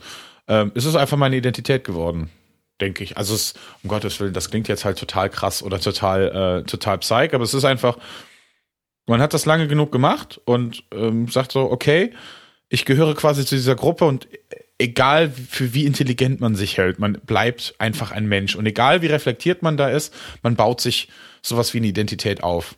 Und ähm, in dem Moment, wo ich Social Media aufmache, bin ich da komplett von Sport umgeben. Also wenn ich ähm, total viele Leute sagen, oh, hast du die und die Nachrichten oder so mitbekommen? Und dann sage ich, ich schaue gezielt keine Nachrichten und ich habe sie ja auch nicht in der Timeline, weil das die Leute in meinem Umfeld gar nicht so interessiert. Allerdings im Bereich Ernährung, ich kriege unglaublich viele Sachen mit, wo man dann natürlich auch das Gefühl hat, boah, alle reden über Ernährung und hier und da gab es jetzt noch irgendwas. Und das ist, wenn ich mich da mit Leuten bei mir auf der Arbeit oder so teile, für die ist es absolut gar kein Begriff. Ja, wo man, wo du halt ja auch schon angesprochen hast, es ist so eine Blase. Und ähm, in dieser Blase, die ich mir da selber aufgebaut habe, die ja mittlerweile sehr, sehr, sehr effizient auch äh, funktioniert. Man braucht nur relativ, ich glaube, und ich glaube, teilweise schon unterhalb von 100 Facebook-Freunden hast du dir ja schon dermaßen eine Blase zusammengezüchtet, die dir eigentlich nur noch anzeigt, was du sehen möchtest. Und du brauchst nicht mal mehr so viel, äh, das dauert nicht mal mehr so lange wie, wie früher, wenn ich mir angucke. Ich benutze noch nicht so extrem lange äh, aktiv Instagram und Instagram sieht jetzt genauso aus wie Facebook. Also von den Inhalten. Und ähm, ja, so machst du es dir halt einfach leichter, weil es wird halt irgendwann, man wird es ein Stück weit selber. Dieses, ne, das, es gehört einfach dazu. Okay, ich, ich esse Gemüse, ich mache Sport, das gehört zu mir dazu. Und äh, ja, das hilft einem halt so ein bisschen auf dem Track zu bleiben. Und ein Punkt, bevor ich den noch aus dem, aus dem Kopf verliere, du hattest ja eben auch was angesprochen mit ähm, Leute, die, die etwas in den Arsch geschoben kriegen. Das wollte ich noch hinten anführen. Das ist nämlich eine Information, die mich ein bisschen ähm, schon fast wütend gemacht hat. In dem Moment, wo jemand eine Magen-OP bezahlt bekommt von der Kasse und die Kas Kosten komplett übernommen wurden, hat dieser Mensch einen juristischen Anspruch auf Hautstraffung. Als ich das gehört habe, hätte ich im Strahl kotzen können. Das und auch, ähm, das waren auch mit die Auslöser dafür, dass ich gesagt habe, okay, ich will diese scheiß OP, weil mir Leute in Foren begegnet sind, die bei 30 Kilogramm Gewichtsverlust Bodyliftings bekommen haben. Als ich das gesehen habe, bin ich fast ausgerastet. Da waren Leute, die haben teilweise deutlich mehr Unterstützung bekommen und haben teilweise, die mussten nicht mal zum medizinischen Dienst der Kassen. da hat der Sachbearbeiter das durchgewunken. Und wo ich dann da stehe und sage, hey, wollt ihr mich eigentlich verarschen? An so ganz, an ganz vielen Stellen, wo ich gesagt habe, ich bin so froh, dass ich nicht auf irgendwelche Medikamente angewiesen sind, die vielleicht im Zweifel ein bisschen strittiger sind oder sonst was, wo die Kasse noch überlegen muss, ob die das bezahlen, weil ich nicht möchte, wie das, wissen möchte, wie das ausgehen würde. Ja, ich habe auch schon da Fälle gesehen, wo Leute ähm, diese Strafen bekommen haben und halt vielleicht auf halbem Weg von der Abnahme erst waren. Also die haben die schon so früh bekommen, dass ich mir denke, macht das jetzt eigentlich schon Sinn? Die sollten eigentlich erstmal komplett abnehmen und gucken, wie es dann aussieht. Weil da sieht man ja schon auch Unterschiede. Manche Leute haben ja richtig Glück, die nehmen extrem viel ab und bei denen hängt fast gar nichts. Vor anderen paar Jahren, die haben da so richtig, richtig, richtig Schwein gehabt. Und andere, die nehmen halt nur so, nehmen mal ein bisschen was zu, nehmen dann wieder ein bisschen ab und auf einmal hängt das ganze Gewebe. Die haben halt dann in dem Fall einfach Pech, ja. Und vielleicht auch nochmal so als äh, Anmerkung in der Richtung, ähm, das schnelle Abnehmen ist dann nämlich nicht das Problem, sondern das Problem ist das Zunehmen. Ja, also wenn ich, ähm, was nehmen wir jetzt als Beispiel, wenn ich einen Luftballon äh, irgendwie extrem aufblase und da die Luft rauslasse, dann ist er danach ein bisschen ausgeleiert. Ja, und, und genauso ist es dann halt auch. Und die Haut bildet sich einfach viel, viel, viel langsamer zurück oder verändert sich generell viel, viel langsamer als äh, Muskelmasse und Fettgewebe zum Beispiel. Ähm, aber du, da hast du ja schon auch feststellen können, dass sich bei dir in, im Laufe der Jahre auch ähm, zurückgebildet hat, ein bisschen, oder? Genau, also das meiste, ähm, es, äh, du hast es ja jetzt schon mal so ein bisschen umrissen, dass es eigentlich egal ist, ob man das schnell abnimmt oder nicht. Ähm, ich habe ja wahnsinnig schnell abgenommen und das, es gibt ja in dem Kopf der Leute, dass man so sagt, oh, du musst langsam abnehmen, dass sich langsam mal zurückbildet. Und ähm, in meinem Kopf konstruiere ich gerade ein Szenario, in dem äh, Martin McDonalds über äh, Martin McDonald über so eine Aussage gerade ausrastet, was ich mir nämlich unglaublich lustig vorstelle, äh, weil er sehr gut ausrasten kann. Und so geht das in meinem Kopf gerade vor. Ähm, wie dämlich ja auch an sich eigentlich diese Aussage ist, dass man davon ausgeht, dass wenn man schneller abnimmt, dass äh, sich nicht so gut zurückbilden kann. Ähm, weil wenn du langsamer abnimmst, siehst du es halt nur einfach nie hängen bis zu einem gewissen Punkt. Und ähm, das war, nachdem ich abgenommen habe, ähm, weil plus minus die Komposition, die ich 2014 im Juni hatte, die habe ich noch ein bisschen verbessert, aber das waren ja jetzt keine Wellen mehr. Also das lass mich da noch sechs, sieben Kilo äh, an Fett oder ja, vielleicht sogar zehn Kilo Fett verloren haben. Das ist jetzt nicht die Welt auf dem ganzen Körper bei meiner Größe. Ähm, war, ähm, als ich den Antrag gestellt habe, war glaube ich Oktober, November und im April oder März war ich beim medizinischen Dienst der Kassen und ähm, da hat die Frau noch gefragt, boah, was haben Sie denn gemacht, dass sich das so zurückgebildet hat? Und sage ich, ich habe das Gewicht gehalten und ich mache verdammt viel Sport. Und äh, ich habe halt einfach Muskulatur aufgebaut. Und dann habe ich, glaube ich, innerhalb von einem Jahr, nicht mal einem Jahr, das Gewebe so zurückgebaut, dass es in dem Zustand ist, in dem es heute ist. Also da hat sich in den letzten Jahren nichts geändert. Ich habe halt noch an ähm, Körpergewicht verloren, das heißt die, also an Körperfett verloren, das heißt die ähm, die Hautdicke hat sich, das subkutane Fettgewebe ist halt weniger geworden. So, ansonsten hat sich da eigentlich gar nichts geändert. Okay. Ja, also gibt dann auch nicht die Aussicht, dass wenn die OP jetzt nicht stattfinden würde, dass sich das zurückbilden kann. Also in dem Maße wahrscheinlich eh nicht mehr, aber da wird sich auch wahrscheinlich nicht mehr viel tun. Also ich kann jetzt irgendwann so lean werden, dass ich mir eine, immer eine Wäscheklammer nehme, das zusammenrolle und zusammentacker. Äh, aber äh, ich glaube, vorher äh, ist, mein, ist mein Körper schon äh, komplett hinüber. Ähm, wo wir dann auch vielleicht bei einem, bei einem Punkt wären, den ich auch äh, von mir aus sehr gerne anbringen würde, nämlich das Denken vieler Menschen, dass sie sich, wenn sie zu schnell abnehmen, wenn sie falsch abnehmen, wenn sie irgendwas falsch machen zur falschen Zeit, links, rechts, oben, unten, sich entweder das Abnehmen kaputt machen oder wenn sie zu wenig essen, der Stoffwechsel einschläft und sie dann nicht mehr weiterkommen. Also ich gehe mal davon aus, dass die Leute, die das hier hören, wir hatten da eben mal kurz drüber gesprochen vor dem, vor dem Podcast, dass es eigentlich eher Menschen sind, die etwas gebildeter sind, die das anhören. Allerdings mache ich es jetzt mal zur Vorsicht. Nein, nein. Wenn du wenig isst, wirst du nicht zunehmen. Nein, geht nicht. Geht nicht.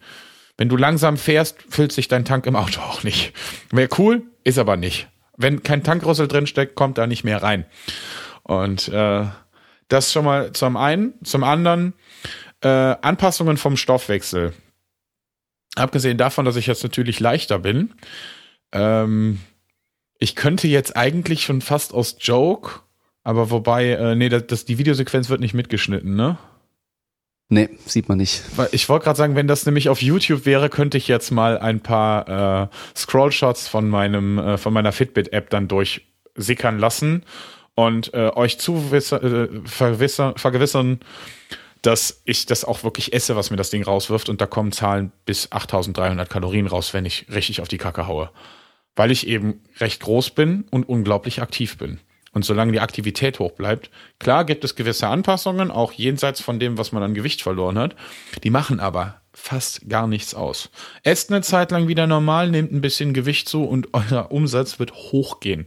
Das, was sich ändert mit der Gewichtsabnahme, ist in erster Linie nicht unbedingt der, äh, ja, wie die Leute es immer nennen, äh, der Stoffwechsel, also Grundumsatz, Rohumsatz oder sonst was. Und selbst wenn der runtergehen würde, selbst wenn der um 20 Prozent runtergehen würde, das macht nicht die Welt aus, außer du bist unheimlich riesig.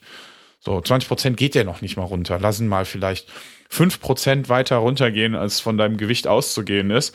Dann ist das ein Witz. Das ist ein Apfel am Tag oder also ein ziemlich großer Apfel. Aber was ist das? Beweg dich einfach mehr oder ist halt so, dass du dich automatisch wieder mehr bewegst. Ja, also eigentlich so an sich, wenn man sich überlegt, ist es kein Hexenwerk. Weniger aufnehmen und mehr verbrauchen, das, was man halt früher auch schon gesagt hat, auch wenn da jetzt so viel eigentlich drumherum geredet wird und so viel darüber diskutiert wird, was dann wie und wo, am Schluss jede Diät, die funktioniert, läuft darauf hinaus, dass man Kalorien reduziert und Sport hilft einfach dabei, bei der Diät zu bleiben, erstmal dem Körper Signal zu geben, hey, wir brauchen hier Muskelmasse und halt nochmal mehr Umsatz zu produzieren. Das beste Zeugnis davon, ähm, hier sitzen sich gerade zwei Menschen gegenüber, die in ihrem Umfeld wahnsinnig viele Leute haben, die ihre Körperkomposition steuern, die schon, äh, ich habe selber ziemlich viel abgenommen, du hast Menschen betreut, die ziemlich viel abgenommen haben ähm, wir nehmen jetzt schon einige Zeit auf und wir haben noch nie auch nur eine Sekunde ausgenommen von vielleicht Proteinen und verarbeiteten Lebensmitteln darüber gesprochen, wie man isst. Weil man es nicht muss. Du musst nicht in irgendwelche Details, du musst nicht gucken, wann, wie, wo, links, rechts. Wenn du irgendwo mit dem Rad hinfahren willst, musst du dir keine verdammten Gedanken machen, welchen Lack du brauchst für dein verdammtes Rad. Wenn du ein bisschen gefahren bist, du willst irgendwann es schaffen, 200 Kilometer zu fahren, gut, dann machst du dir vielleicht irgendwann mal Gedanken, ob dein Ritzel so das Richtige ist oder die Pedale. Aber vorher kannst du schon mal anfangen, mit deinem verdammten Rad zu fahren. Machen. Und ähm, das, das einfach loslegen oder das Fahrradfahren ist einfach die Kalorienbilanz. Alles andere, Makroverteilung oder sonst was, macht so einen unglaublich niedrigen Unterschied. Ähm, es gibt ein unheimlich tolles zusammenfassendes Bild. Das ist eine Pyramide und nein, es ist nicht die Ernährungspyramide. Es ist die ähm, Moment, was ist die Strength von Eric Helms? Äh, ja, die, boah, ich weiß gerade nicht mehr, wie es heißt, aber ähm, die gibt's im Dings auch bei Renaissance Periodization. In dem Buch ist es auch mit drin, Renaissance Diet. Ähm, Strength Training, Nutrition, ich glaube Nutrition Pyramid ist das eine Buch und das andere ist das Trainingsbuch, ja. Werde ich verlinken. Machen wir es so, genau. ist am einfachsten.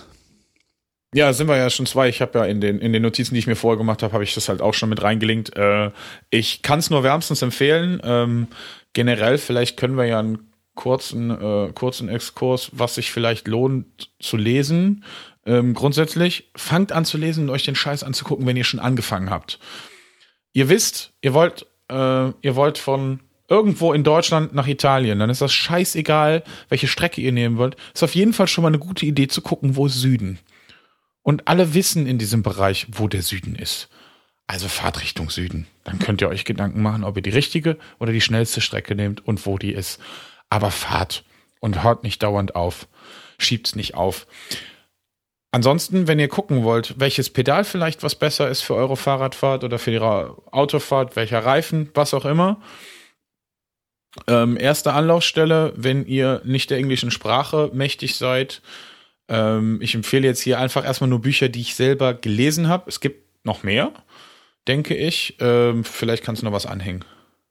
Bei den Büchern ähm, kann man zum einen wärmstens empfehlen die ähm, das Nutrition 101 von ähm, von äh, Research Athletes World ähm, umfasst ziemlich viele Bereiche, geht sehr sehr sehr ins Detail, ist eigentlich ein riesiges Nachschlagewerk. Das heißt, man muss sich dieses ganze Werk in der Gänze gar nicht anschauen. Ähm, es sind viel, ziemlich viele Leute, äh, ziemlich viele Sachen aufgelistet, auch äh, für Leistungssportler.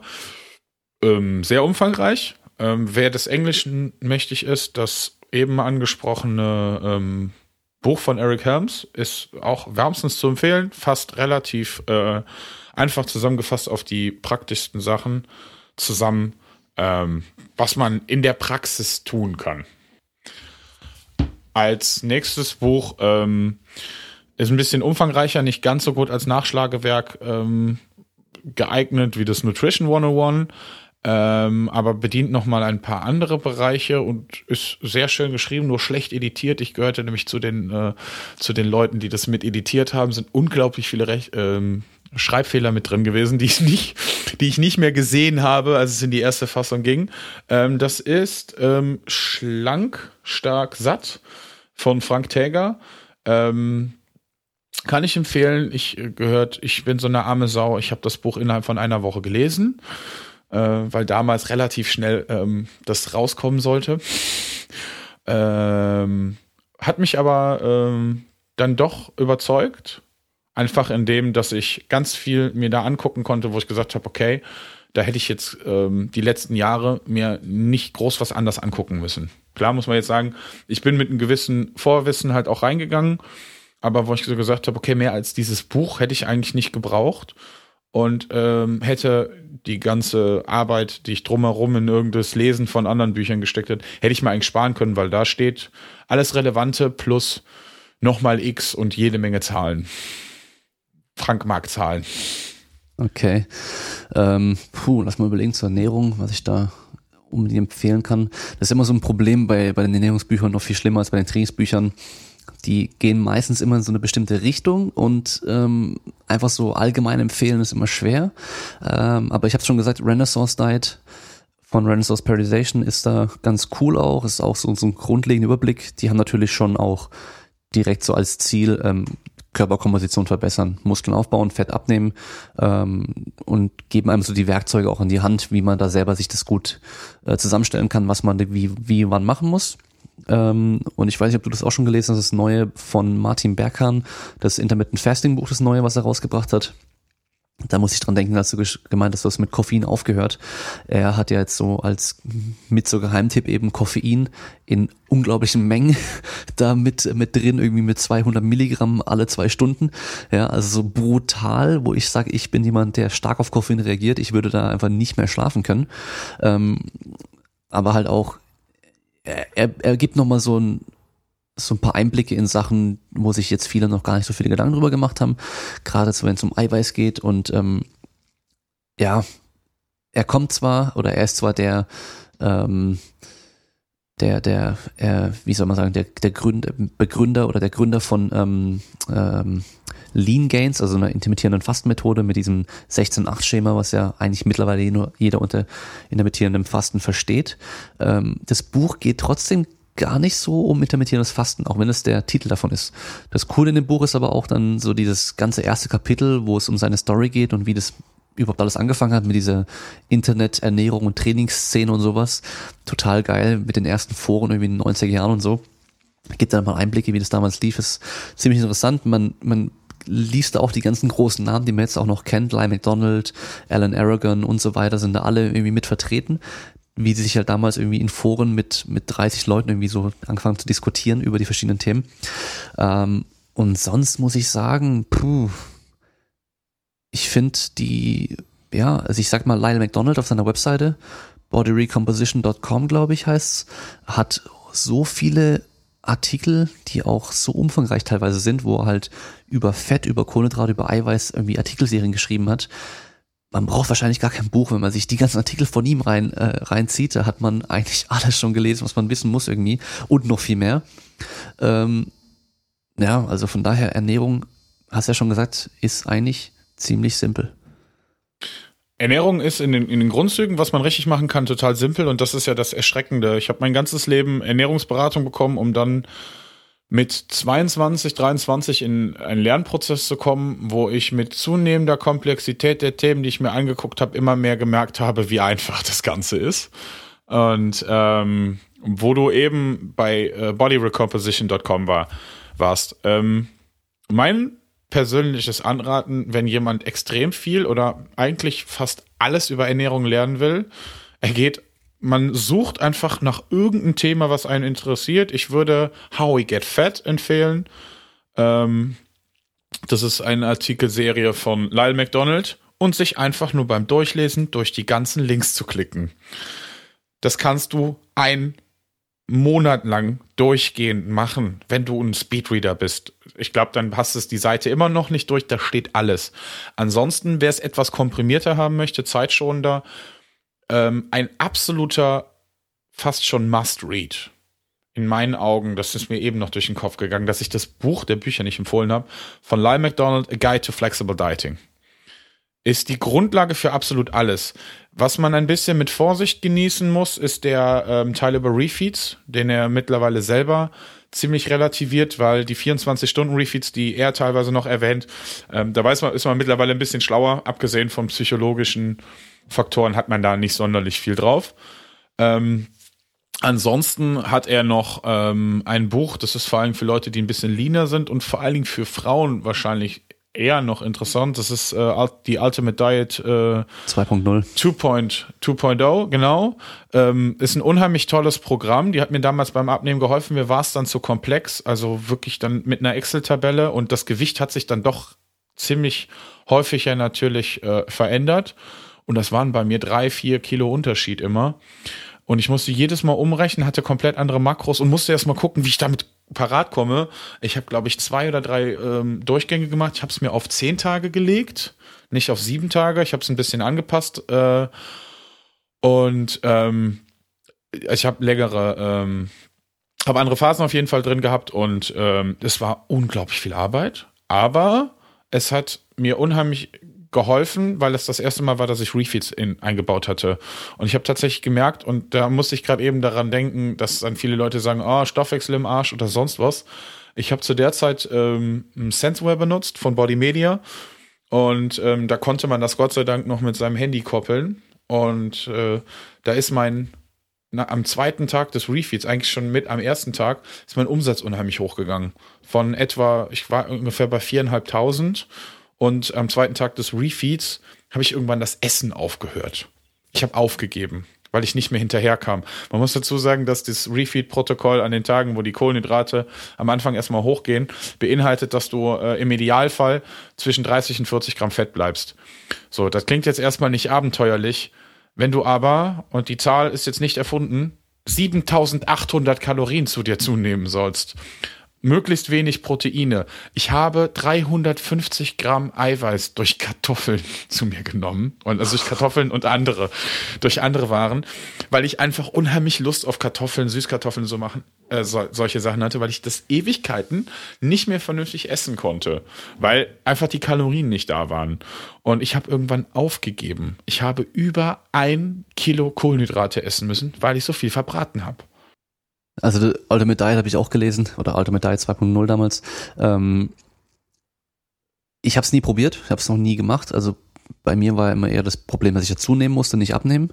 Ähm, also von daher war das für mich eigentlich jetzt äh, ja, wäre es nicht unbedingt sinnvoll gewesen, auch wenn es natürlich dann ähm, auch mit drin steht, man kann auch zunehmen damit, auch möglichst fettfrei zunehmen und so weiter. Aber wie du schon gesagt hast, sehr komplex, sehr aufwendig. Ähm, ich weiß noch, dass du auf jeden Fall da irgendwie zwei Tage, glaube ich, hattest, wo du so gut wie gar keine Kohlenhydrate zu nimmst und am Schluss so ein komplettes Entleerungstraining machst, wo du zwei Stunden lang ohne Pause eigentlich am Pumpen bist, ähm, damit halt deine kompletten Speicher einfach komplett leer sind, um, um dann eben diesen Refeed zu machen und alles da wieder reinzupumpen. Ähm, ich sag mal so, das sind jetzt alles ähm, Ideen oder auch Theorien gewesen, die jetzt in, in der Wissenschaft an sich natürlich nicht untersucht oder, oder bewiesen gewesen sind, weil man sowas an sich einfach nicht untersucht. Da wird mehr grundlegendes Zeug gemacht. Aber Lyle McDonald war da auf jeden Fall immer schon so einer, der dann sich überlegt hat, okay, wir haben jetzt den und den wissenschaftlichen Stand und das und das könnte Sinn machen und könnte funktionieren und hat es dann mit vielen Leuten ausprobiert. Er hat es natürlich über sein Forum, als es eine große Plattform war, ähm, erstmal getestet mit vielen Leuten und die haben da auch scheinbar, viele haben da auch echt Erfolg damit gehabt. Aber ja, wenn man sich halt sagt, okay, ich kann auch einfach zwei, drei Monate länger mir Zeit nehmen zum Abnehmen, kann man wahrscheinlich ins gleiche Ziel kommen mit deutlich weniger Stress. Und da ist eben sein Buch A Guide to Flexible Dieting ziemlich geil. Das ist mir eben, als es genannt hast, auch wieder eingefallen. Habe ich damals auch ein paar, habe ich, hab ich zwei, drei Mal sogar gelesen. Ziemlich geiles Buch.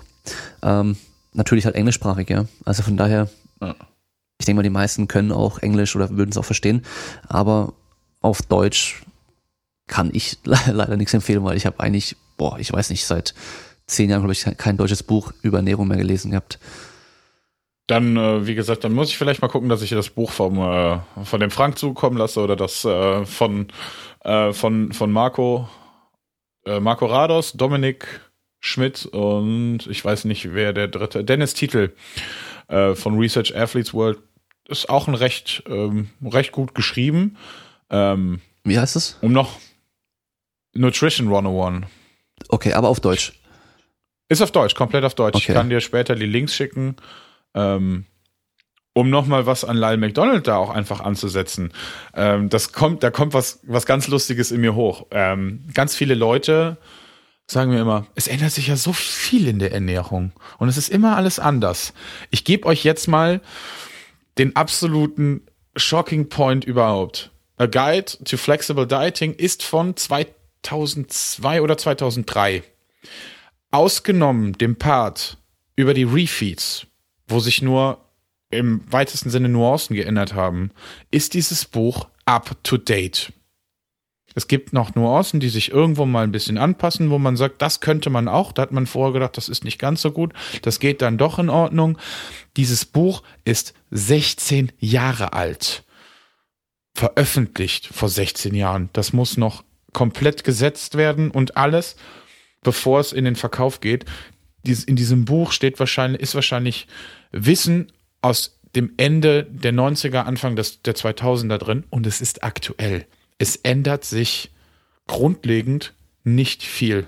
Nur Kleinigkeiten. Ich meine, er hat ja auch, ich glaube, davor sogar, das war dann, glaube ich, sein erstes Buch, äh, der Ketogenic Diet, Ketogenic Diet, also die ketogene Diät geschrieben, was noch älter ist und jetzt gerade ist ja die ketogene Diät wieder voll der Trend irgendwie. Jetzt fangen alle an mit äh, Ketonen zu supplementieren und sowas, ähm, wo jetzt die ganzen Supplementehersteller leider ähm, die neuen Studien wahrscheinlich nicht so geil finden werden, wo man halt zeigt, dass die die Leistung teilweise sogar senken eher, wenn man die extern nochmal zufügt. Ähm, aber auf jeden Fall, wie, wie du schon sagst, da es ändert sich nicht viel. Es gibt nichts Neues unter der Sonne. Ja, vom, wenn man sich das Training anschaut, Krafttraining, was die Strongman 1890 gemacht haben, ja, da sind wir jetzt gerade wieder gelandet nach dem ganzen Aerobic, Bodybuilding, was weiß ich was, Exkurs. Ja, wir machen jetzt auch wieder ganz Körperkrafttraining mit komplexen Übungen und das möglichst oft, ja, solange wir noch regenerieren können. Und das haben die damals genauso gemacht. Ähm, und bei der Ernährung ist genau das Gleiche. Das, der Stefan Ort sagt immer gerne, ähm, die geben jeder Scheiß einfach nur einen neuen Namen und ähm, jeder will die Sau melken irgendwie. Klar, was man halt schon kennt, kann man schlecht verkaufen und vermarkten, weil, oder ja, sagen wir mal sagen wir mal so, eine, eine, eine grundlegende ähm, sinnvolle Diät kann man schlecht vermarkten und verkaufen, weil wenn man dir nur sagt, hey, weniger Kalorien essen, gut, dass du ein Eiweiß isst, dann essentielle Nährstoffe zu dir nimmst und der Rest eigentlich ziemlich egal, das kannst du schlecht verkaufen. Die Leute, die wollen halt, habe ich das Gefühl mittlerweile sogar, die, die können sich eher dran halten, wenn sie unglaublich viele Regeln und Restriktionen haben. Morgens musst du das essen, mittags darfst du das und das nicht essen und abends um die Uhrzeit nur noch das essen und dann, ähm, was weiß ich, einen Tag am, pro Woche darfst du gar nichts essen und dann musst du noch so und so trainieren um die und die Uhrzeit, was weiß ich was. Je komplexer das ist und je mehr Regeln da drin sind, desto krasser muss es sein und auch funktionieren. Ja, dann das muss ja gut sein, wenn da so viele Regeln drin sind. Das habe ich so das Gefühl, dass die Leute halt am ehesten darauf anspringen und darauf auch reinfallen. Es ist, denke ich, auch in dem Moment, wo die Regeln etwas ähm, oder es, sagen wir es mal so, es kommen Zaubermittel dazu, es kommen schwierige Regeln dazu und in dem Moment wäre jetzt meine Schätzung, ich bin kein Psychologe, allerdings äh, auch kein Soziologe, das kommt noch on top. Aber ähm, wäre es vielleicht spannend zu wissen, ob es vielleicht einfach damit was zu tun haben, dass die Menschen ihr Handeln ähm, quasi von allem dann abkoppeln. Das heißt, das, was sie tun, das funktioniert wegen dem, was sie zu sich nehmen. Ähm, so ein Stück weit, die können das Protokoll jetzt machen, weil die wissen, das Ding regelt das. Und das gehört alles zum Protokoll. Das ist ja auch bei vielen Refeed-Studien. Wenn man den Leuten das nicht äh, ausdrücklich erzählt oder denen einfach klar macht, hey, das gehört zur Diät, dann verkacken die nicht beim Refeed. Meine ersten Refeeds waren Vollkatastrophen. Absolute Vollkatastrophen. Abges aus ausgenommen von dem, während sie Ultimate Diet, weil da ging es einfach nicht. Ich konnte nicht mehr so viel essen. Ich war, wie gesagt, bei über, bei, ich glaube, bei 1,2 oder 1,3 Kilo Kohlenhydraten hätte noch mehr essen müssen. Und dann ging nichts mehr. Ähm, ja, und ähm, man, man sieht halt einfach, es, es sind ganz, ganz, ganz, ganz einfache Sachen. Man braucht im Endeffekt keine Infos. Eins der erstaunlichsten Dinge, die ich gesehen habe, war ähm, auf den ersten Seiten von ähm, The Hungry Brain zu finden. Das sind die Guidelines für ein längeres oder ein gesünderes Leben aus von irgendeiner amerikanischen Behörde von 1985. Abgesehen von zwei Punkten kann man genau das machen, was da drin steht. Und man wird gesund. Leben. Also im Rahmen seiner Genetik wird man gesund und lange leben und nicht fett. Und äh, es, ist ein, es ist einfach. Es ist total simpel. Ja, ich weiß gar nicht, was man dazu noch sagen kann. Also ich denke, wir haben jetzt eigentlich alles schon gesagt. Ähm, dann sind wir damit auch schon am Ende von der Folge angekommen. Wir werden jetzt nochmal kurz zusammenfassen, so die einzelnen Schritte, die man angehen sollte, wenn man sich jetzt entschieden hat dazu abzunehmen, sein Leben vielleicht ein bisschen umzukrempeln. Und zwar, wie du das jetzt auch schon gesagt hattest, es geht los. Macht einfach erstmal. Und dann schauen wir, in welche Richtung geht's genau. Wenn wir jetzt bei der Analogie von dem Fahrrad von vorhin schon sind, ähm, du hast es gesagt, der, der Lack vom Fahrrad ist gerade egal. Es muss zwei Räder haben und Pedale haben und eine Kette, dass wir fahren können. Ob es dann äh, eine Federung vorne und hinten oder gar keine hat, kommt ein bisschen drauf an, was wir denn dann am Schluss wirklich fahren wollen.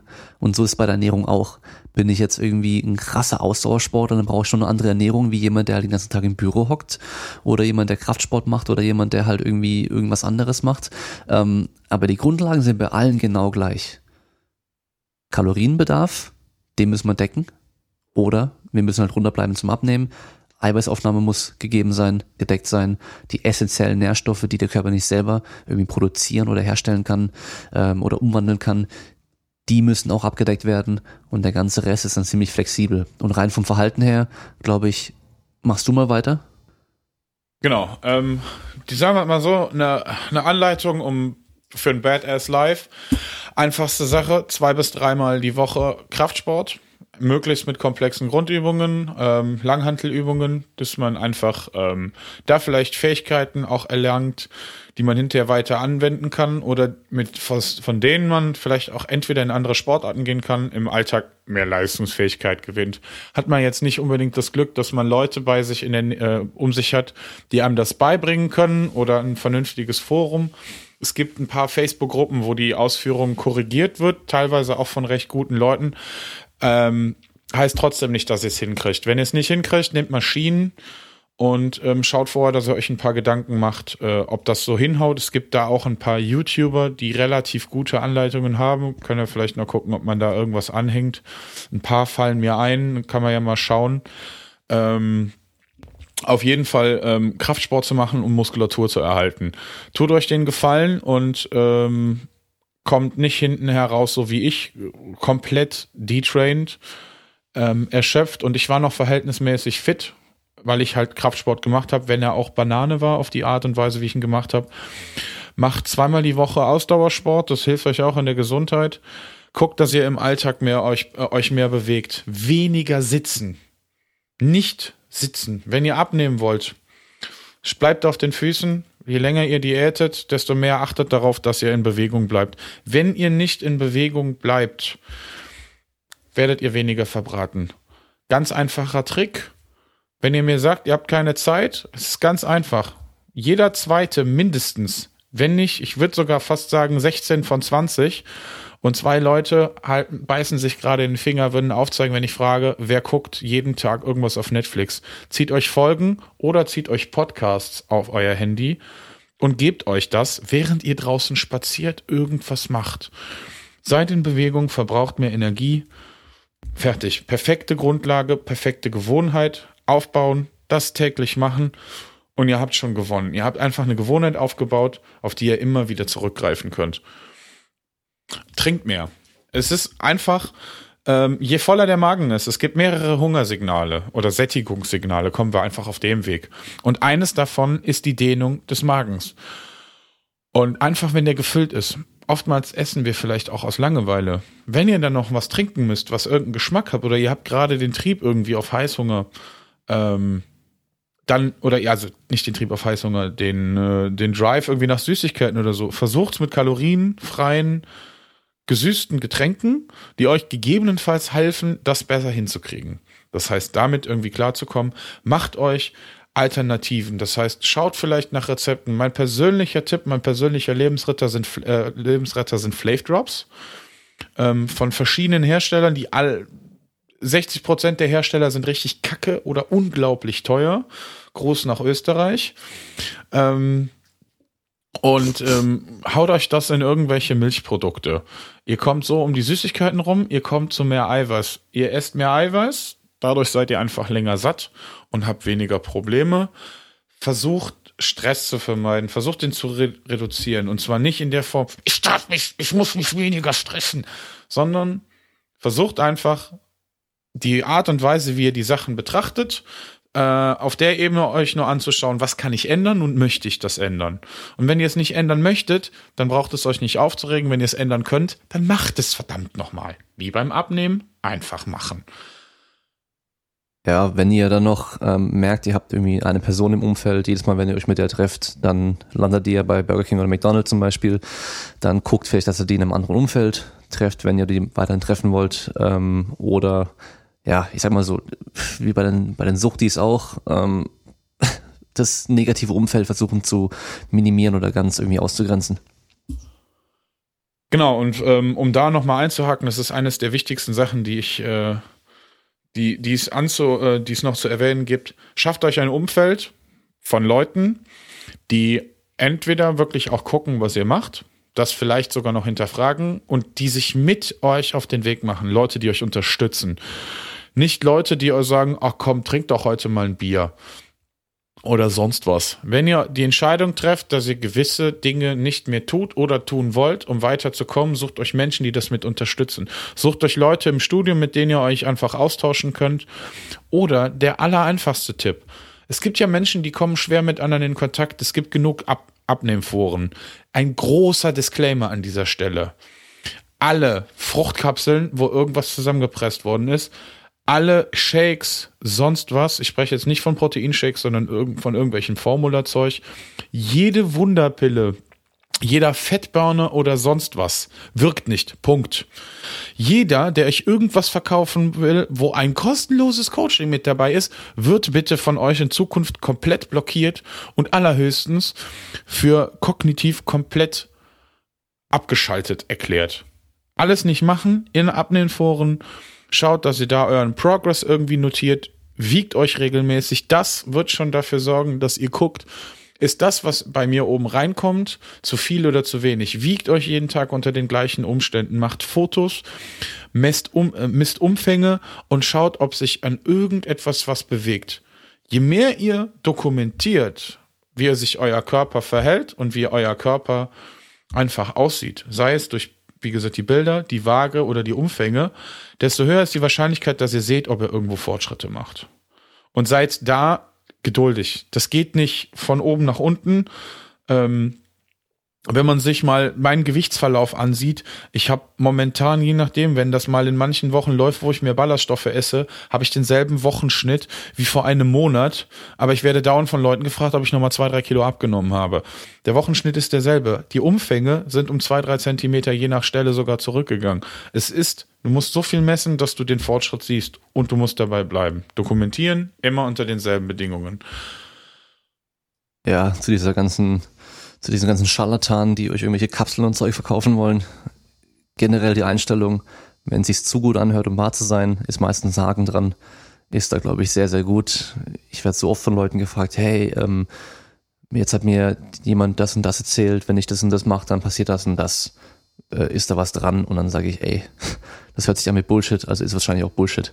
Und ja, wie schon gesagt, es gibt nichts Neues. Es gibt einfach nichts Neues. Das wird dann noch ein bisschen dauern, bis sich da irgendwie was äh, ganz Neues ergeben wird in der Wissenschaft oder so, ähm, dass wir irgendwelche Gene ausschalten können oder sonst irgendwas, dass wir ähm, Hunger irgendwie ausschalten können durch irgendwelche Sachen oder so. Aber bis dahin, bis das nicht passiert, wird es keine Wunderpille geben.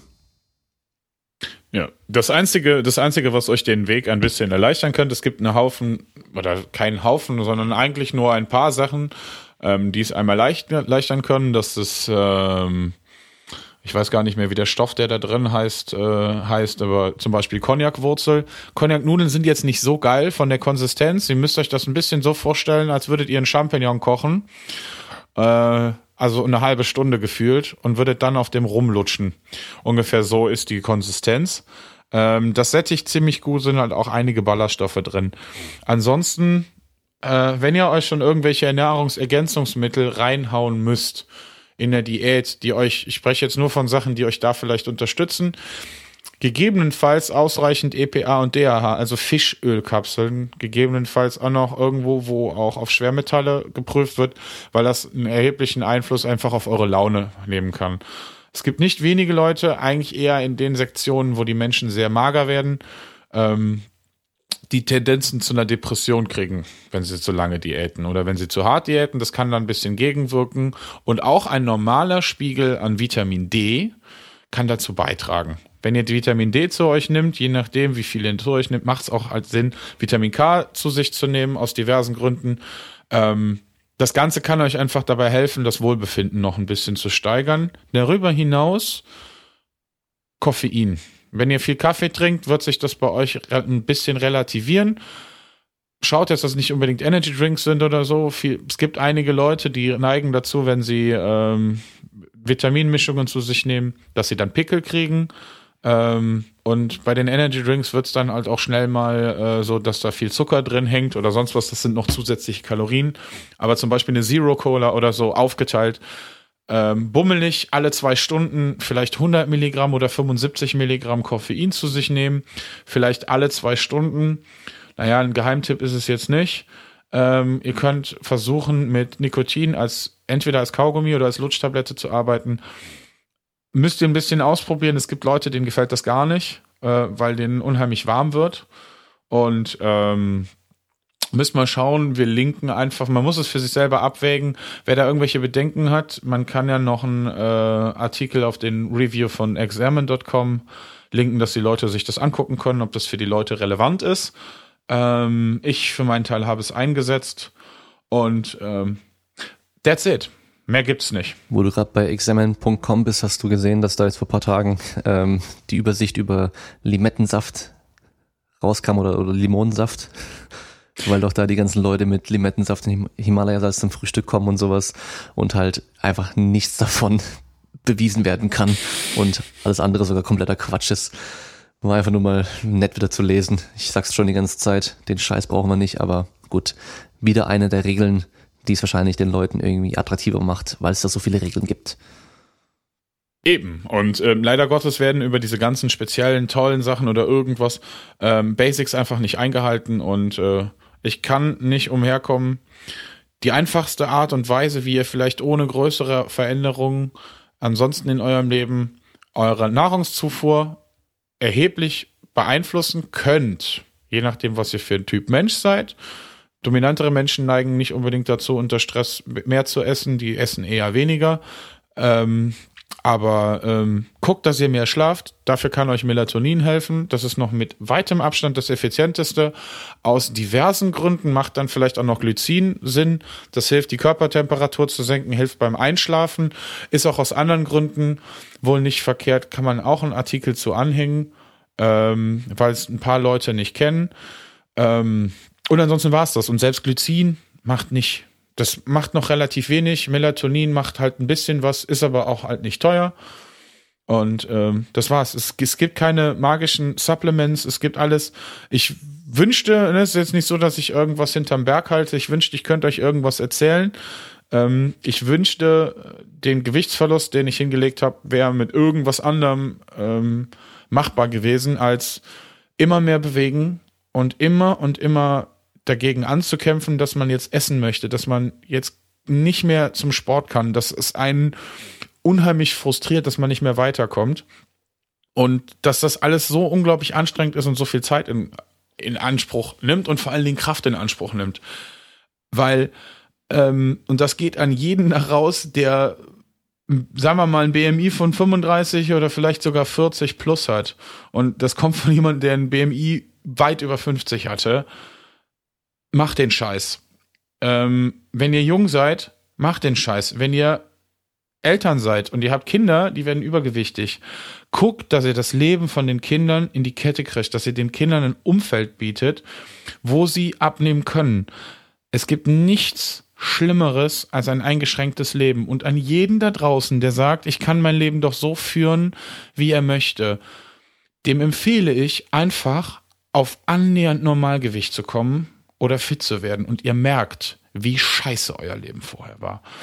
Es ist nichts toller, als einfach komplett uneingeschränkt zu leben. Ich bin in diesem Jahr hatte ich mit weitem Abstand. Ich bin in den letzten, in den letzten paar Jahren häufiger auf Rock am Ring gefahren. Ich hatte die tollste, das, die tollste Festivalsaison in meinem ganzen verdammten Leben, weil ich von A bis Z alles mitmachen konnte.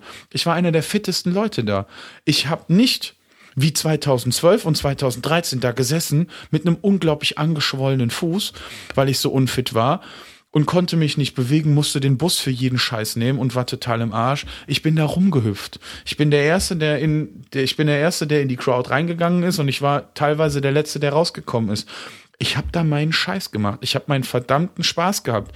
Ich bin so unglaublich frei. Ich kann jederzeit durch extrem viel harte Arbeit und das, obwohl ich mein ganzes Leben übergewichtig war. Da kann man erzählen, was man will. Die Chance, dass man ähm, übergewichtig in der Jugend war, dann als Erwachsener schlank zu sein, ist relativ gering. So what? Ich bin es. Und, na gut, schlank in der Form vielleicht auch einfach nicht, aber ich bin nicht mehr fett. Es ist scheißegal, wer oder was was sagt. Ihr müsst einfach für euch klar haben, es gibt irgendetwas, das ich will. Und dann müsst ihr euch Gedanken darum machen, was bringt mir das neue Leben? Was, und vielleicht wisst ihr es noch nicht, aber ihr könnt euch angucken, was kostet mich dieses Leben gerade? Und es kostet euch Lebensjahre. Jeder, der sich einfach mal die Sterbewahrscheinlichkeit von Übergewicht angeguckt hat, wird ins Kotzen kommen. Und nein, mir braucht jetzt keiner zu kommen, dass leichtes Übergewicht gesünder ist. Das ist ein statistischer Fehler.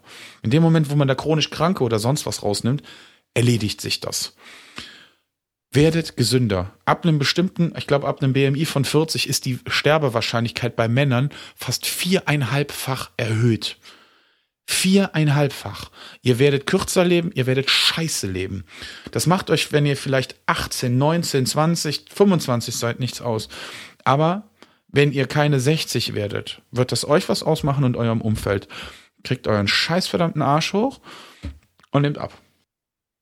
Da habt ihr es aus dem Munde von dem, der es selbst schon geschafft hat. Also ja, ich glaube, da brauche ich nichts mehr dazu sagen. Und dann sind wir auch schon damit am Ende von der Folge. Was heißt schon? Also wir haben jetzt fast drei Stunden aufgenommen und davor schon ein bisschen gequatscht. Ähm, bin gespannt, ob es nach dem Schneiden dann die längste Folge bisher ist. Ähm, die von Frank Acker, die war ja jetzt schon auch, ich glaube, zwei Stunden 30, zwei Stunden 45, sowas. Also mal schauen, mal schauen, ob das der neue äh, der neue längste Podcast wird. Und dann hören wir uns alle wieder beim nächsten Mal. Ciao. Ja, ähm, dann tschüss, bis zum nächsten Mal. Ne?